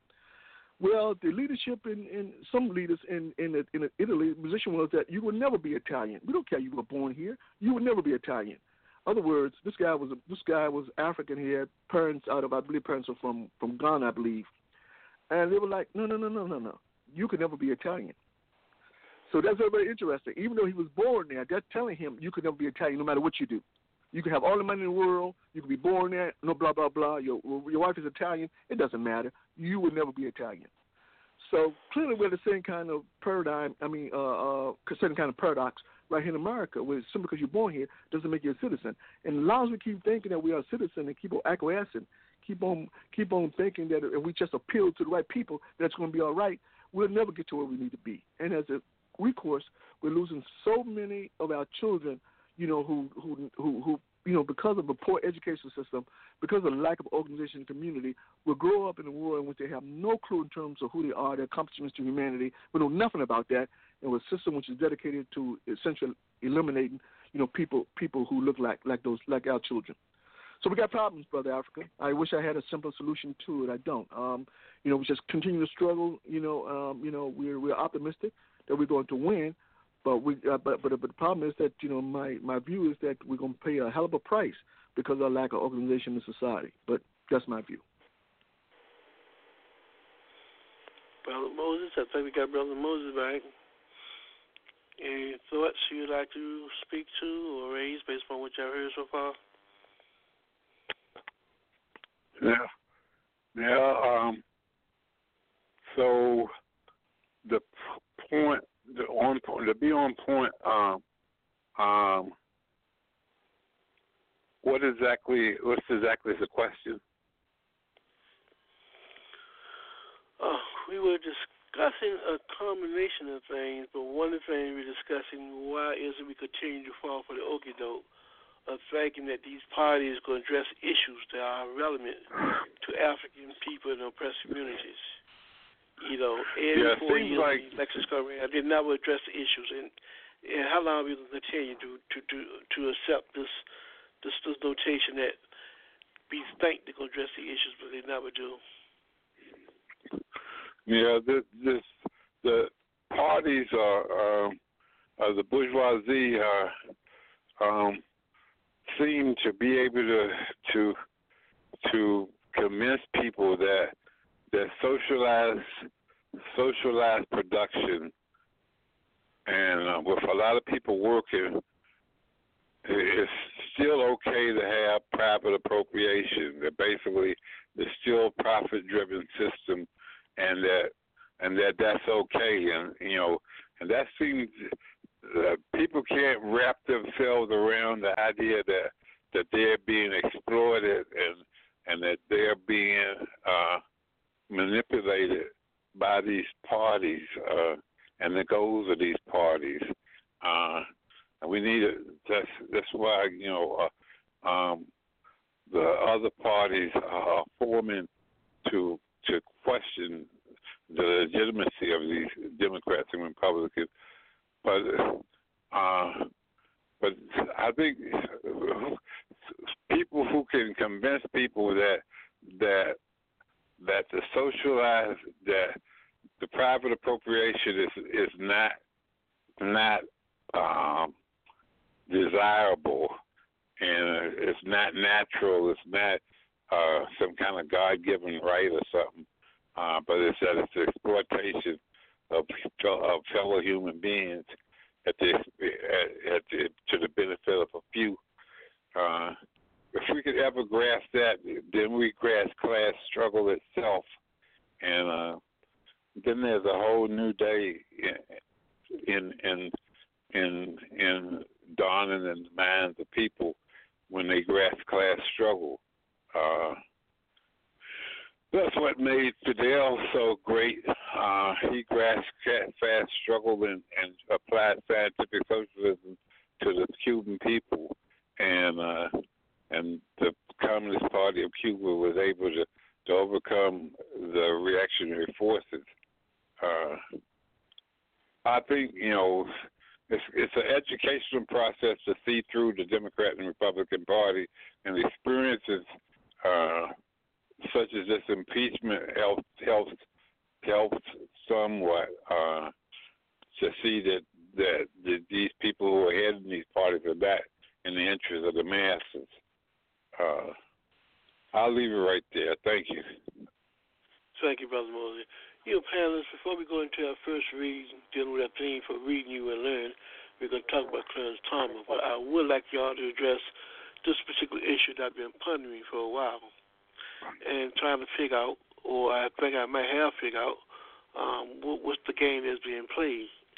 I'd like to get a response from this this around this, this whole new concept of this thing about making people require people to have a real ID. Now, understand the role and the play of words, the psychology that they're using, the real ID. They're saying that there must be an identification ID card that people must have by October 2020 if you want to enter into certain, certain federal buildings, if you want to catch certain, you know, catch fly, et cetera, et cetera, certain things. Now, I find the concept of the name, the, the, a real ID, or just the whole concept of having a real ID. What is the scheme? What is what what what, what is the end game in the scheme here that's going down from your perspective? Now, if that's gonna be a real ID, what does your passport, your driving license, other IDs have been for years. For years, what does it make them make those IDs? Are they not real? Well, one thing you have to understand, there have been a concerted effort, especially within the last couple of years, to restrict people's ability to travel because with travel comes exposure, and with exposure comes knowledge, and with knowledge comes the understanding that there are better possibilities um, once you realize that the way that um, Western society does things isn't the only answer, and there are numerous alternatives that are much more valuable for the well-being of all people, not just the elite. And in regards to introducing measures like this, you got to understand that it's targeted at certain segments of society. Because oftentimes when you're talking about um, IDs like this real ID or even a passport, they're very expensive to attain. So you got to look at this way, another way of being a money grab. It's something that people have to be um, cognizant of too, as well. For those that are passport holders in some states, as long as you have that, you would not have to purchase a real ID. I know Virginia is one of those states, that's something else you have to make sure you do your research on as well. For certain states, if you have a passport, that will suffice. But even then, you're talking a minimum of $120 just for something just to prove that you're you. So it's clear the money grab is in effect. Bobby, I I agree with you, and I'll talk a little bit more from my perspective on this money grab thing of creating wealth and stealing from the poor.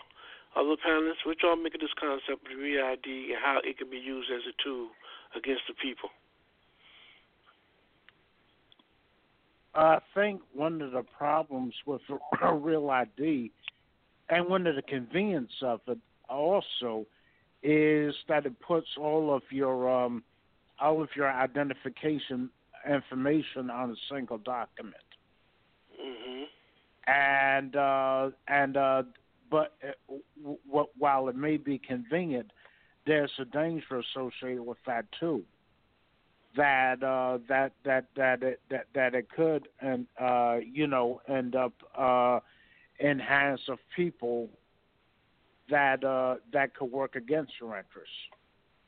So uh, so with that convenience comes a certain uh, certain risk associated with that. I see, and uh, and um, I, and the thing, as Jabari correctly pointed out, it restricts travel, and uh, that's a and that's a big concern because. Um, you know, uh, you know, one of the one of the major problems we have is that Africans don't travel enough, and they and they and they're more prone to be victims of the uh, uh, misinformation put out by the corporate media about what's going on in the world.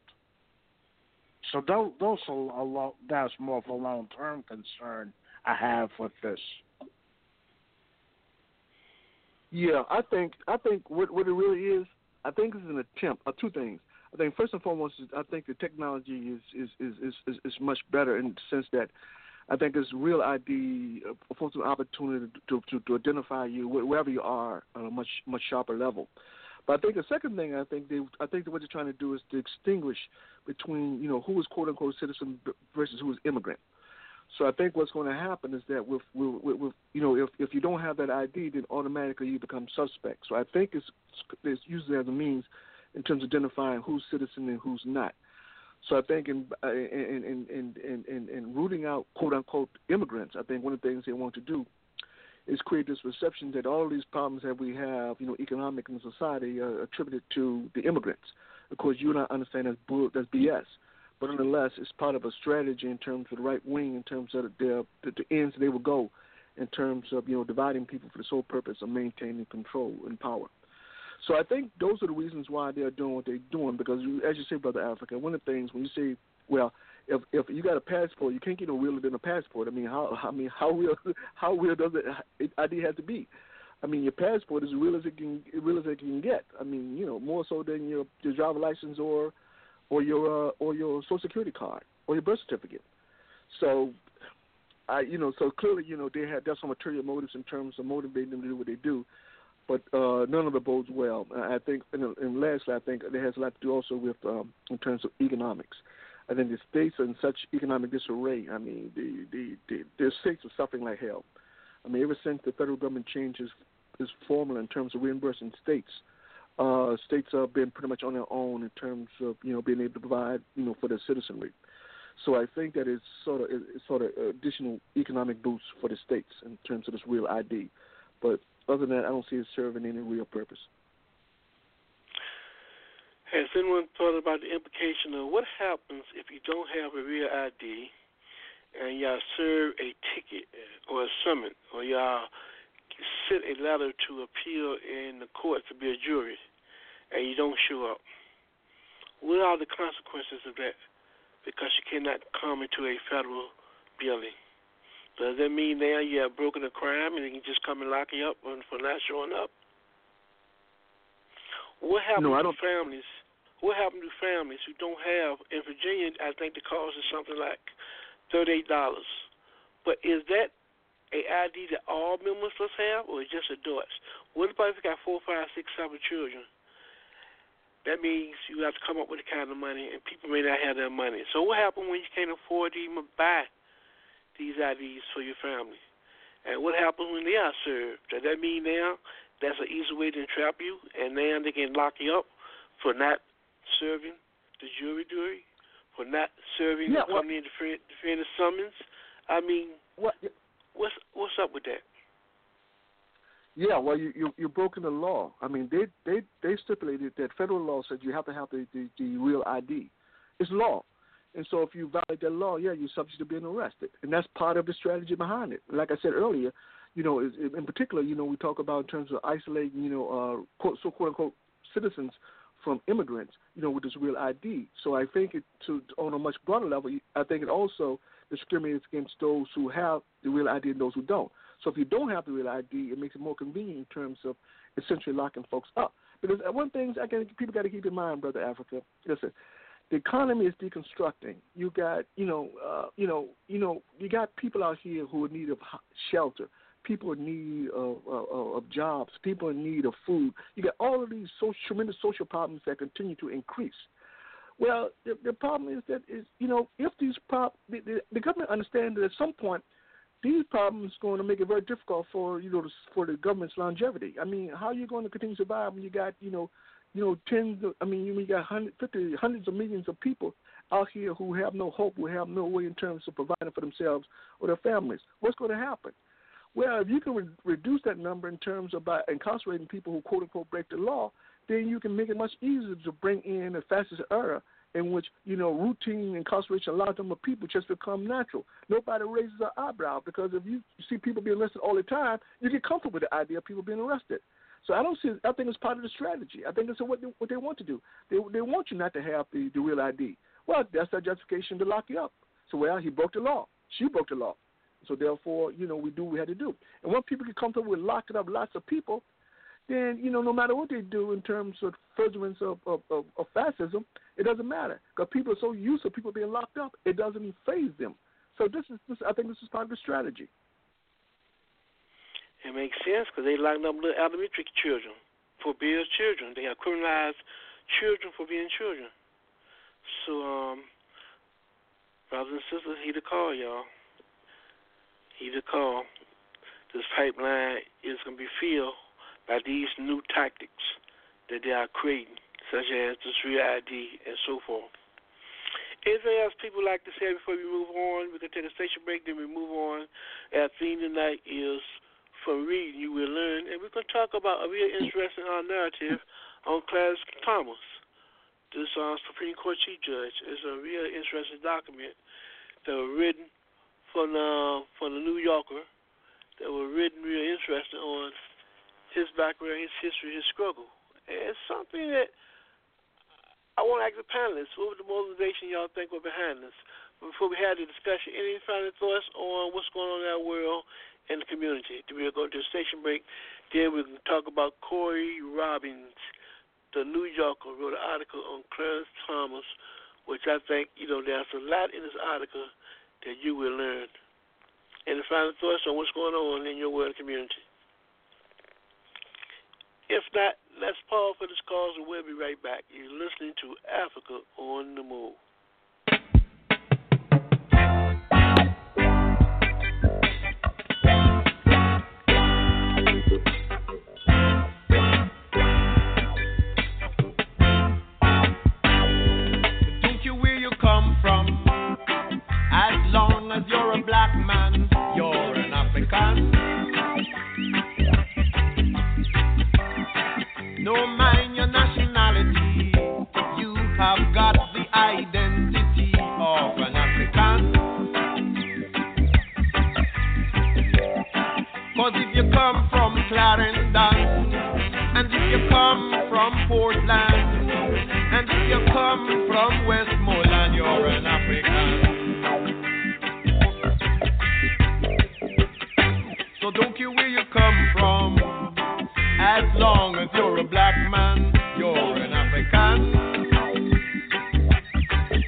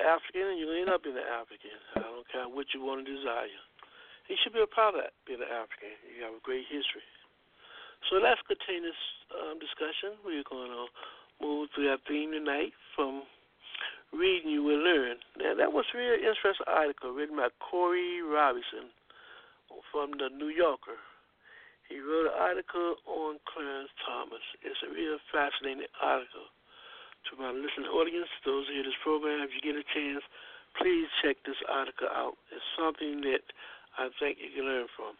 But to my panelists tonight, I'm just curious in terms of when I read this article and when you read this article, my general question is what is the motivation of printing and publishing this article at this particular time, given all of the dynamics that's going on in this country, around the world, as relates to African people. Brother Anthony, take a stab at that. What was the motivation? What you thought about this article? What was the intent? What was the purpose of it? Well, what you uh, think? Well, interesting enough, the timing of it is coming before an election year, and um, you know just what it says about Clarence Thomas I found rather interesting how he went from being considered a leftist when he when he was a student to being uh, to being a staunch conservative. And I thought, uh, and you know, as I uh, read through the article, it made me think that uh, we have to be very careful about how the media labels our leadership. Mm-hmm. And I say that because uh, if you read some of um, his views and how he developed them, it is not too much from the uh, from the, his, the experiences the masses of our people go through, and how he he's labeled a conservative because he is against integration. But uh, if you read deeper into his life and his experiences, you come to understand how he developed that view. And how it was not too different from the view that uh, that Kwame Ture had regarding integration. As a subterfuge for, for maintaining white supremacy, which it is and also it it, it also uh, gives uh, Europeans a certain level of power over Africans they wouldn't otherwise have.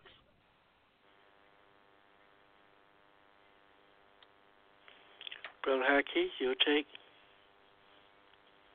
Yeah, well, you know, I I I I, I thought the article pretty much um, laid out, you know, just how complex this human being is.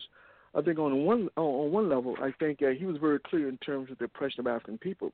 I think look at the kind of books that he read in terms of Malcolm X and uh, um, uh, um, what, what is Ellison? What is, I can't even think his first name. Um, uh, Invisible Man. Thank Daniel Ellison. Yeah. Ref, ref, uh, Yes, and uh, so so the kind of books that he read, I mean, he's very very clear in terms of the level of oppression and why it exists and what should be the response of African people to that oppression. So he's very, very clear on that. So I think that you know he made a decision, you know, at a very early age, you know, uh, you know that uh, uh, that he, he understood the the greatness of African people, and he his position, I think, is that you know, listen, African people have to understand in order to remedy the situation they find themselves confronted with, then they have to do it unilaterally. They can no longer depend on the system.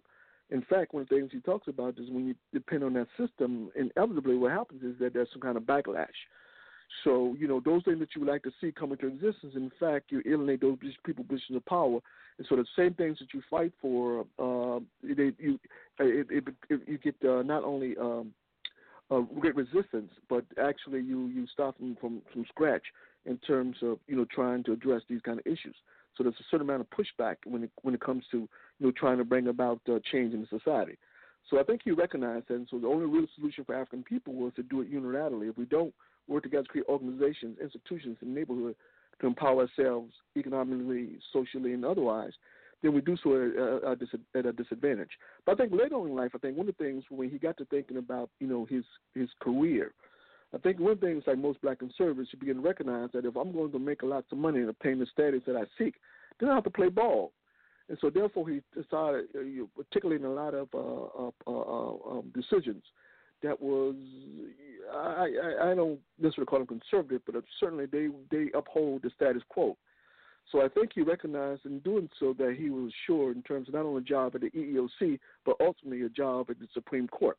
So I think it was a strategy that he inherited. I mean that he, he, he consciously decided to employ in terms of obtaining money and status. So I think I think having said that, he's not naive in terms of level of oppression uh, that African people are confronted with. But one other thing though, I think one thing I think I think I, I, I, was, I thought fascinating was the fact when he talked about a lot of his rulings, he talked about national uh, natural law.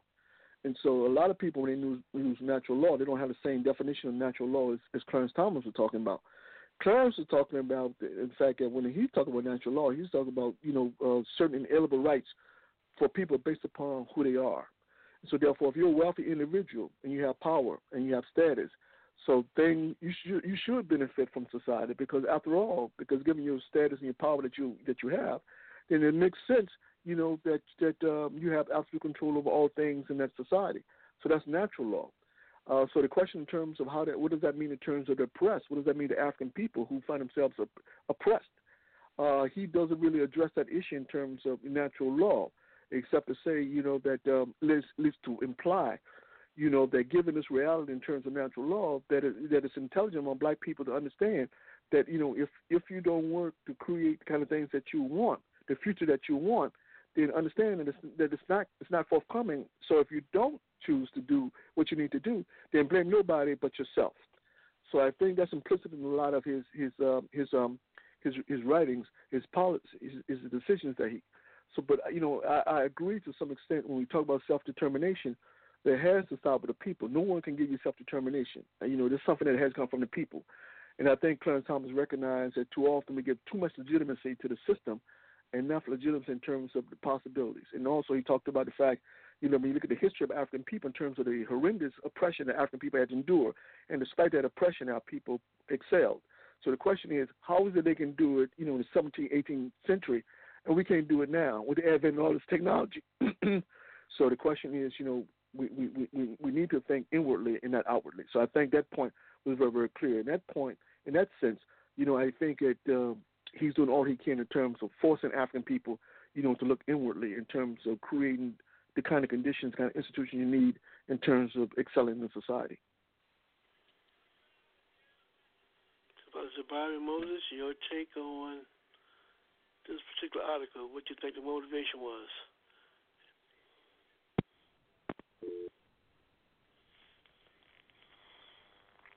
Okay, while we wait for Jabari and Brother Moses to respond, let me just read the first paragraph of this article for those who may have not had the privilege to read this article, and let's just uh, elaborate a little bit, panelists, on this particular um, article. Um, number one, it says that Clarence Thomas is the large, longest serving justice of the Supreme Court. When he joined the bench on October 19, 1991, the Soviet Union was a country. Hillary Clinton was Arkansas First Lady, and Donald Trump had recently declared the first of his business's six bankruptcies. Since then, Thomas had written more than 700 opinions, staking out controversial positions on gun rights and campaign finance They had come to command Supreme Court uh, majorities. Thomas view the Yale law professor uh, Amar has said are now being followed by a majority of the court in case after case. That was in 2011. Today, Thomas is joined on the court by Neil Gorsuch and frequently sign on to Thomas' opinion, uh, Brett Kavanaugh. 11 of his former clerks have been nominated by the Trump to the federal bench. Four of them on the Court of Appeal, just one step away from the Supreme Court. Here, it gives you perspective as if Clarence Thomas may have some kind of influence on the judiciary system. Do y'all buy into that, that particular rationale? I don't know Uh, if the term. Go Go ahead, ahead. Brother Jabari. I don't know if the term I would use would be influence. The term I would say he's a gatekeeper.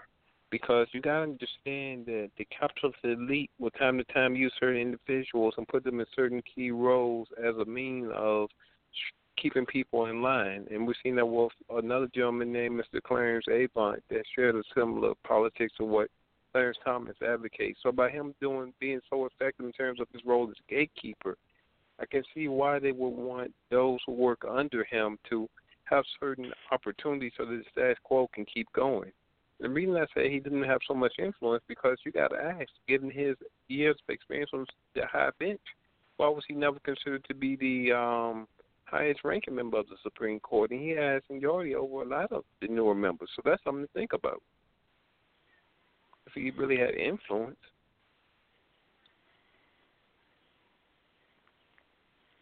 Mm. Okay, Palace. They choose a lot of his contemporaries who work under him. Is that a position of influence or is that just a coincidence?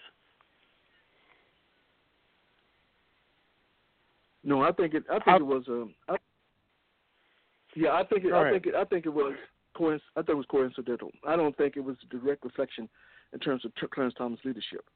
I really don't think so. I think Clarence Thomas chose them because of their because of their their acumen, you know, their understanding in terms of in terms of law, specifically constitutional law. So I think it. Uh, so I think their rise inevitably would have happened with or with Clarence without Clarence Thomas.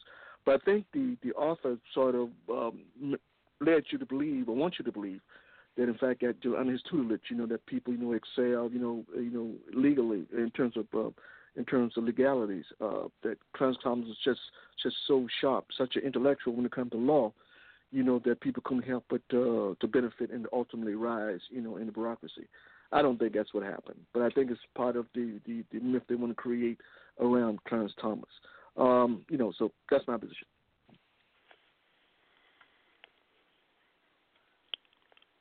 Brother Anthony, you were going to say something? Yeah. Um, I, I found uh, I found an interesting point about his uh, childhood experiences, which were instrumental in formulating his uh, political views. How his first encounter with racism took place in a predominantly African neighborhood in Savannah.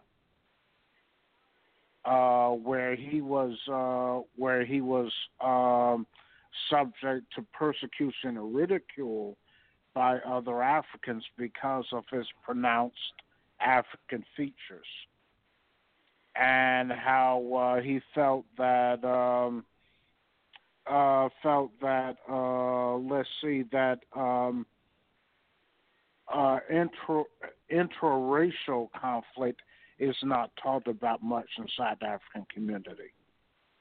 And he alluded to that, and and the fact that he noticed that a lot of um, professional positions in African community were held by um, uh, by Africans with pronounced European features, Mm-hmm.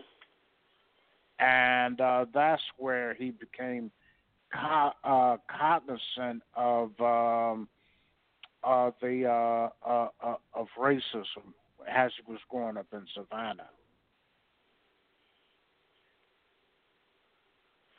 And I think this Yeah. speaks to neocolonialism in the in the sense that uh, one of the effects of of uh, being taught capitalist ideology is that you start thinking like your enemy in terms of ideas of what of what uh, you know a good appearance is, what's acceptable uh, cultural norms, etc. And uh, I don't think he he he, uh, he he took it that far, but that's what he was talking about in how we how Africans internalize, you know, the uh, the hatred that uh, that the European ruling class has for Africans.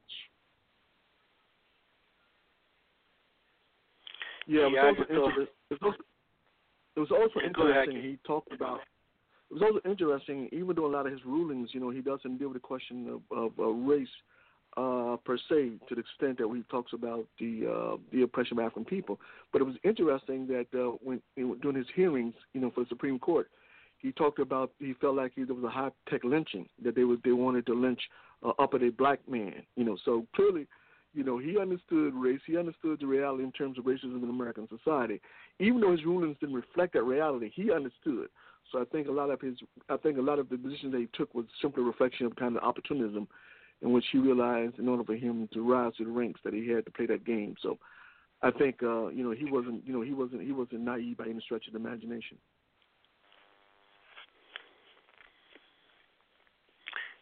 Yeah, I just thought it was interesting, and you alluded to earlier, Haki. I just gonna read this one line right here, where he said that Thomas continued to believe and to argue in opinions after opinion that race matters, that racism is a constant, irrecoverable feature of American life, and that the only hope for black people lies within themselves, not as individuals, but as a separate community with separate institutions apart from white people. I thought that that concept was very interesting in terms of how he viewed that, and if you look at some of his rulings and opinions, because that sounds typical under the, the, the ideals and views that many, many if not majority of African people have. Historically, they have always felt like we should be independent and have our own, as long as it is equal in terms of content. So, how do you see one coming up with that kind of attitude when he understood that you couldn't escape from your blackness? How you see that in reaction to the way he have really himself in the Supreme Court?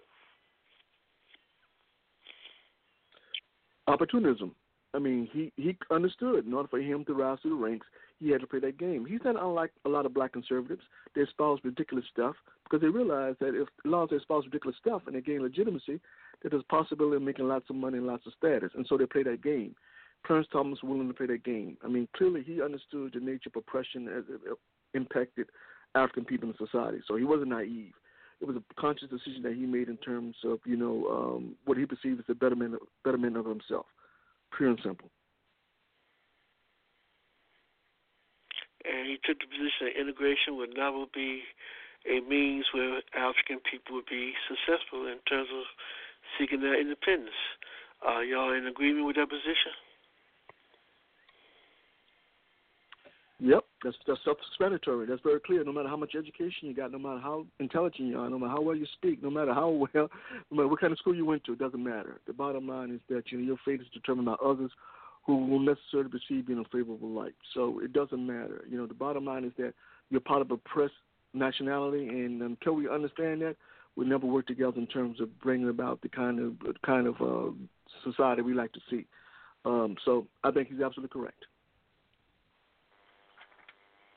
I concur, and also uh, think that also the fact that um, his view that the drive for integration kind of like blurred, uh, or uh, you know, the racial, uh, the color line, so to speak, and uh, you know how the dishonesty of uh, certain Europeans and uh, particularly so-called liberals kind of like blurred things and made it uh, non non as clear. And that he and that he thought that the racism that he encountered in the northern states was worse than what he encountered in the deep south, mainly because uh, the Europeans tend to be more dishonest than uh, someone who's uh, an out and out racist.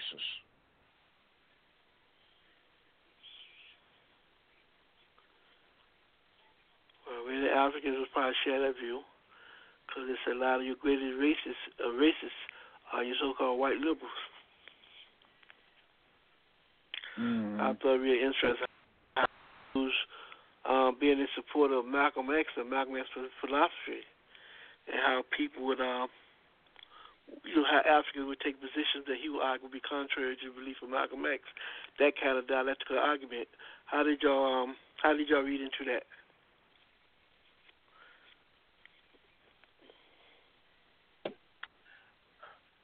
Well, you know, it's interesting how he pointed out that he never considered himself a liberal. And uh, throughout his political career, he never has been. But it's interesting how he, uh, you know, he, uh, you know, I, I think uh, Brother Haki is correct. He was cognizant of uh, you know, of racism, of nationalism, and that sort of thing, being that he was he studied Malcolm X to the point where, uh, you know, 20 years later he could he could quote his speeches. Speaks the fact that he was cognizant of uh, the identity question and uh, the limits to what uh, uh, you know integration could solve our problems. And as a matter of fact, he he he, he does. You, you know, he, he he he does believe in it to this day, and uh, I think it, uh, and I think the fact that he understood how the class question kind of complicated things too. But I think what uh, you know what you know what what he uh, you know that the root of the problem he says that that that racism has uh, you know undiscernible roots. The roots are in capitalism, but being but because of uh, you know the environment in which he developed, he probably could not make that conclusion.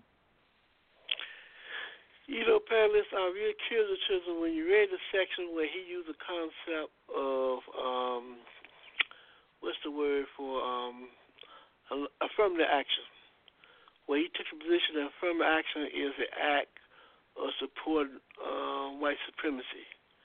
And if you're against white supremacy, you will support affirmative action. How did y'all view that argument? That that that that, that argument? How did you how you use that in terms of um, this question of those who are in favor of affirmative action really are supporting white supremacy?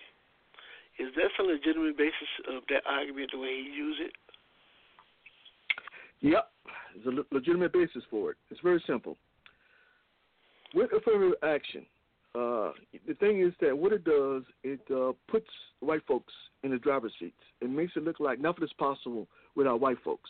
So if your position is nothing is possible without white folks, then clearly, what is the incentive for working with other African people to bring about the desired result? That's the point that he was making. We understand affirmative action was a, was a good way in terms of getting, you know, very, you know, uh, qualified African people you into into into you know, your, your major universities. We understand the impetus behind it, but psychologically, it did have an impact. I think he was coming from it psychologically, what what what damage it would imply, you know, uh, you know, in terms of using it. I think the point that he made that the reason why they they they the the the, the, the, white liberals participated in those in affirmative action because they understood that it puts them in the driver's seat. They didn't do it because they were legitimately concerned about the aspirations of African people.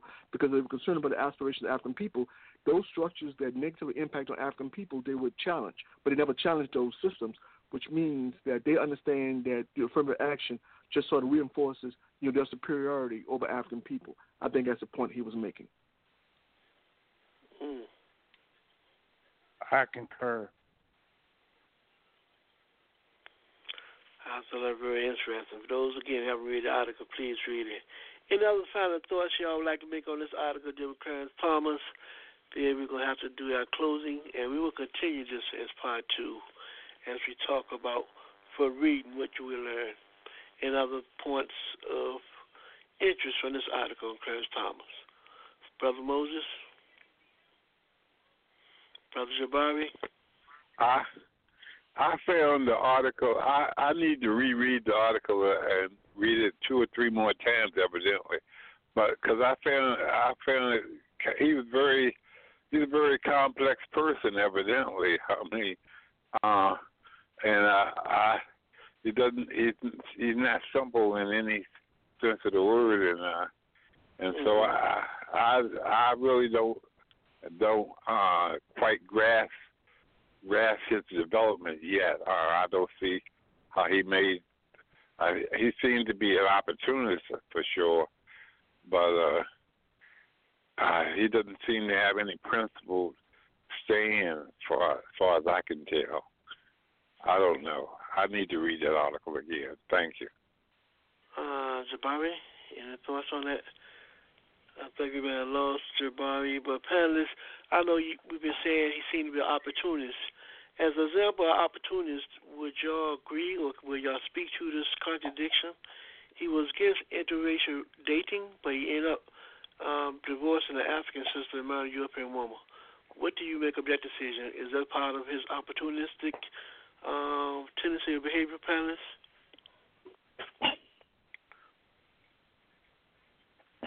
It it could be. Um, you know the reasons why people enter into certain uh, per, uh, you know intimate relationships can be very complex at times. So um, you know it's hard to put a finger on it, but it could. But but but it could be. You know, uh, wouldn't rule it out. What'd you make of that, brother Haki? He said he was getting interracial um, dating, but he ended up marrying, uh, divorced an African woman, married a European woman. Yeah, but remember he was conflicted. Yeah, remember he was conflicted as a kid growing up.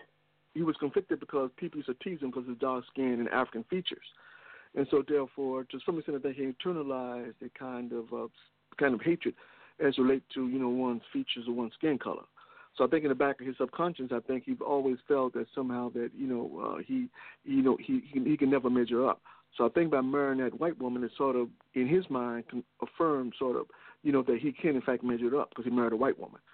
So I think uh, you know the opportunism aside, I think it has more of the psychological uh, dimension in terms of why he did what he did. So I think that's that's why he did that. So I think that he's grappling with his own uh, self hatred and uh, and I think it make it easy for him to, to, to see himself as somebody by marrying that white female. Okay, we're to go into our closing final thoughts for the night. Uh, to our listening audience, we will con- continue on part two from reading. You will learn. But if you get a chance, check out Corey Robin um, from the New Yorker. He wrote this interesting article on Clarence Thomas. So, in terms of our final thoughts for the night, we'll go back to Brother Moses. And, Brother Moses, your final thoughts for the night. Yeah, so I think it's interesting. Uh, um, Clarence Thomas uh, definitely is a is a study in uh, politics, uh, and he's a complex person, and uh, certainly need. I think we need as much information as possible if we're going to try to understand him, and and this article is a, is a step in that right direction. Uh, but nevertheless, uh, uh, I see him as an opportunist. I, don't know. I, I I don't agree with his his ruling generally, and so I, I it's just not my cup of tea. Anyway, I'll leave it right there. Thank you. Have a good night. All right, good night, Brother Moses. And like always, thank you for your contribution to today's program. Brother Anthony, give me some of your final thoughts for today's program. Final thought for today's program is that uh, let's see the level of uh, repression against African people worldwide is increasing, and we must get organized. Uh, we cannot uh, uh, depend upon other people uh, to free us without playing an active role in that process ourselves. And I would urge people who are interested to join the All African People's Revolutionary Party, which you can find out more about by visiting our website at www.a hyphen aprp hyphen gc dot org, or you can call us at 202 246 4896. Thank you, Brother Anthony, for your contribution to today's program. Brother Haki, your announcement and your final thoughts for tonight. Yes, the announcement. The All African People Revolutionary Party, GC, in Richmond, Virginia, will be doing a program in honor of Brother Kwame Ture, also known as Stokely Carmichael. This program takes place Monday, November 25th, between 6.30 to 9 at the Wesley Memorial United Methodist Church in Richmond, Virginia. That's 1720 Mechanicsville Turnpike. For more information, call us at 202 246 4896 or area code 804 644 5830 or email us at info at a hyphen aprp hyphen gc dot org. We encourage people to come out and show your love and respect for Brother Kwame Ture. Um, my final statement, Brother Africa, you know, um, the situation, uh, you know, as I say, as I said many, many times before, the, situa- the situation for um, African people is becoming very, very critical. And one of the things that we got to be very, very clear on that we we have a system in place which is across the board diametrically opposed to the interests and aspirations of African people. Now, if in fact that is true, then the question is, what are African people going to do? Uh, it seems to me that acquiescing, you know, simply going along to get along, is simply not a strategy that we can employ if we are talking about longevity in a society. So clearly, we need institutions. We need institutions. We have to ask the critical question. Despite ideology, we have to come together in terms of doing those things in which we, we are best capable of doing in order to bring about desired impact. We have to transform the environment in which our children are coming up in because if we don't, one thing is clear. The adversary of our people will continue to tell our children things which are not in their best interest. Our children will continue to act out and do things that are destructive. So we have to have institutions, and I encourage people to, of course, to unravel the matrix and to get busy building those institutions. And Brother Africa, you have a good night. Thank you, Brother Haki, for your contribution to today's program. To our listening audience, friends, supporters, we thank you as always. We would just remind you that Africa on the Move is a weekly radio program under the banner of the African Awareness Association. We seek to bring information to you so you can use it as a tool to advance your people liberation and humanity. We want to sh- let you know that if you have interviews, comments, or would like to be a special guest on this program, you can email us at africaonthemove2 at gmail.com. Africa on the Move 2. Africa on the Move 2 at gmail.com. Like always, we would like to encourage you to strive to go forward backward ever, always speak truth to power. But the most important thing that you must do if you love your people, love humanity, and that is to get organized, which means you must join an organization that's fighting for the liberation of your people or humanity. Until next time, we'll see you next week. You've been listening to Brother Africa, Africa on the Move. Let's continue to move forward level, backward level. We take you back home with Mama Africa.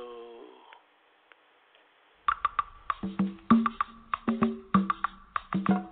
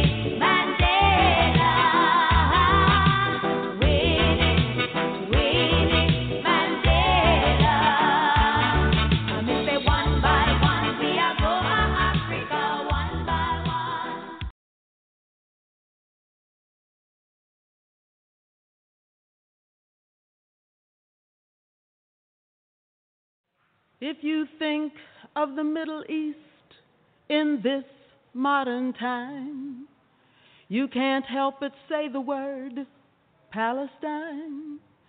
People there have lost their land, some have lost their home. They live in other countries, their freedom almost gone. Palestine needs her freedom. Palestine needs our love, needs our love. Palestine needs her freedom. Palestine needs our love. There seems to be no answer to give us the reason why people cannot live, so no one has to die. We've got to take a stand for freedom, take a stand for truth, take a stand for justice. That's what we've got to do, cause Palestine, needs her freedom. Palestine, needs our love, needs our love. Palestine, Palestine needs her freedom. Palestine needs our love. People of all countries, of every race and creed, we need a new beginning. Let us plant the seed. Plant the seed of love and let that love seed grow. Plant the seed for everyone so all the world will know that Palestine needs her freedom. Palestine needs our love, needs our love.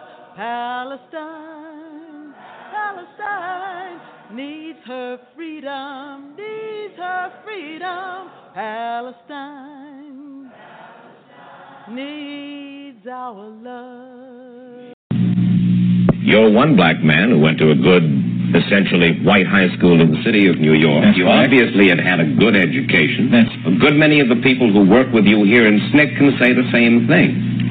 And we're saying that, And you're a black man who came from a New York ghetto. and we're saying that there's a system that allows for one or two black people to get out, and that that's the rationale for keeping other black people down. And it has nothing to do with the unwillingness or inability of the Negro to help himself and to work hard. That's the rationale that the reason why black people aren't this is because they're lazy, unambitious, stupid, have rhythm, and they eat watermelon.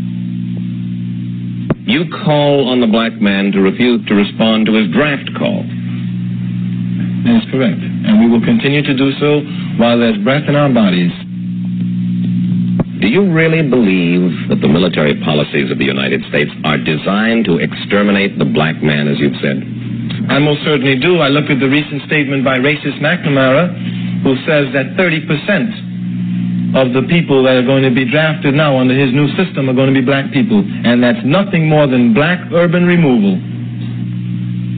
The white liberal who supported civil rights for so long with time and effort and money. What is your feeling about him? I think that there's no reason why they should stop supporting the movement now. I certainly feel that if they're genuinely interested in black people, and since black people have charted a course, they believe in that program, they will continue to give to it. They need more white people to civilize whites. They need them to civilize the savages in Cicero who throw rocks and bricks at a peaceful and lovable black man like Dr. Martin Luther King, who would not even hurt a fly. But that's very important because our uncles and our fathers and our older brothers died in World War One fighting Nazism to protect the Poles, and those same Poles turn around and throw rocks and bricks at us after we died to save their lives. And people talk about we are savages. Mr. Carmichael, if you had the chance to stand up in front of the white community and say anything you desired, say to them, understand me, white man, what would you say? I would say, understand yourself, white man, that the white man's burden should not have been preached in Africa, but it should have been preached among you. That you need now to civilize yourself. You have moved to destroy and disrupt. You have taken people away. You have broken down their systems. And you have called all that civilization. And we who have suffered at this are now saying to you, you are the killers of the dreams. You are the savages. Yes, it is you who have always been uncivilized. Civilize yourself.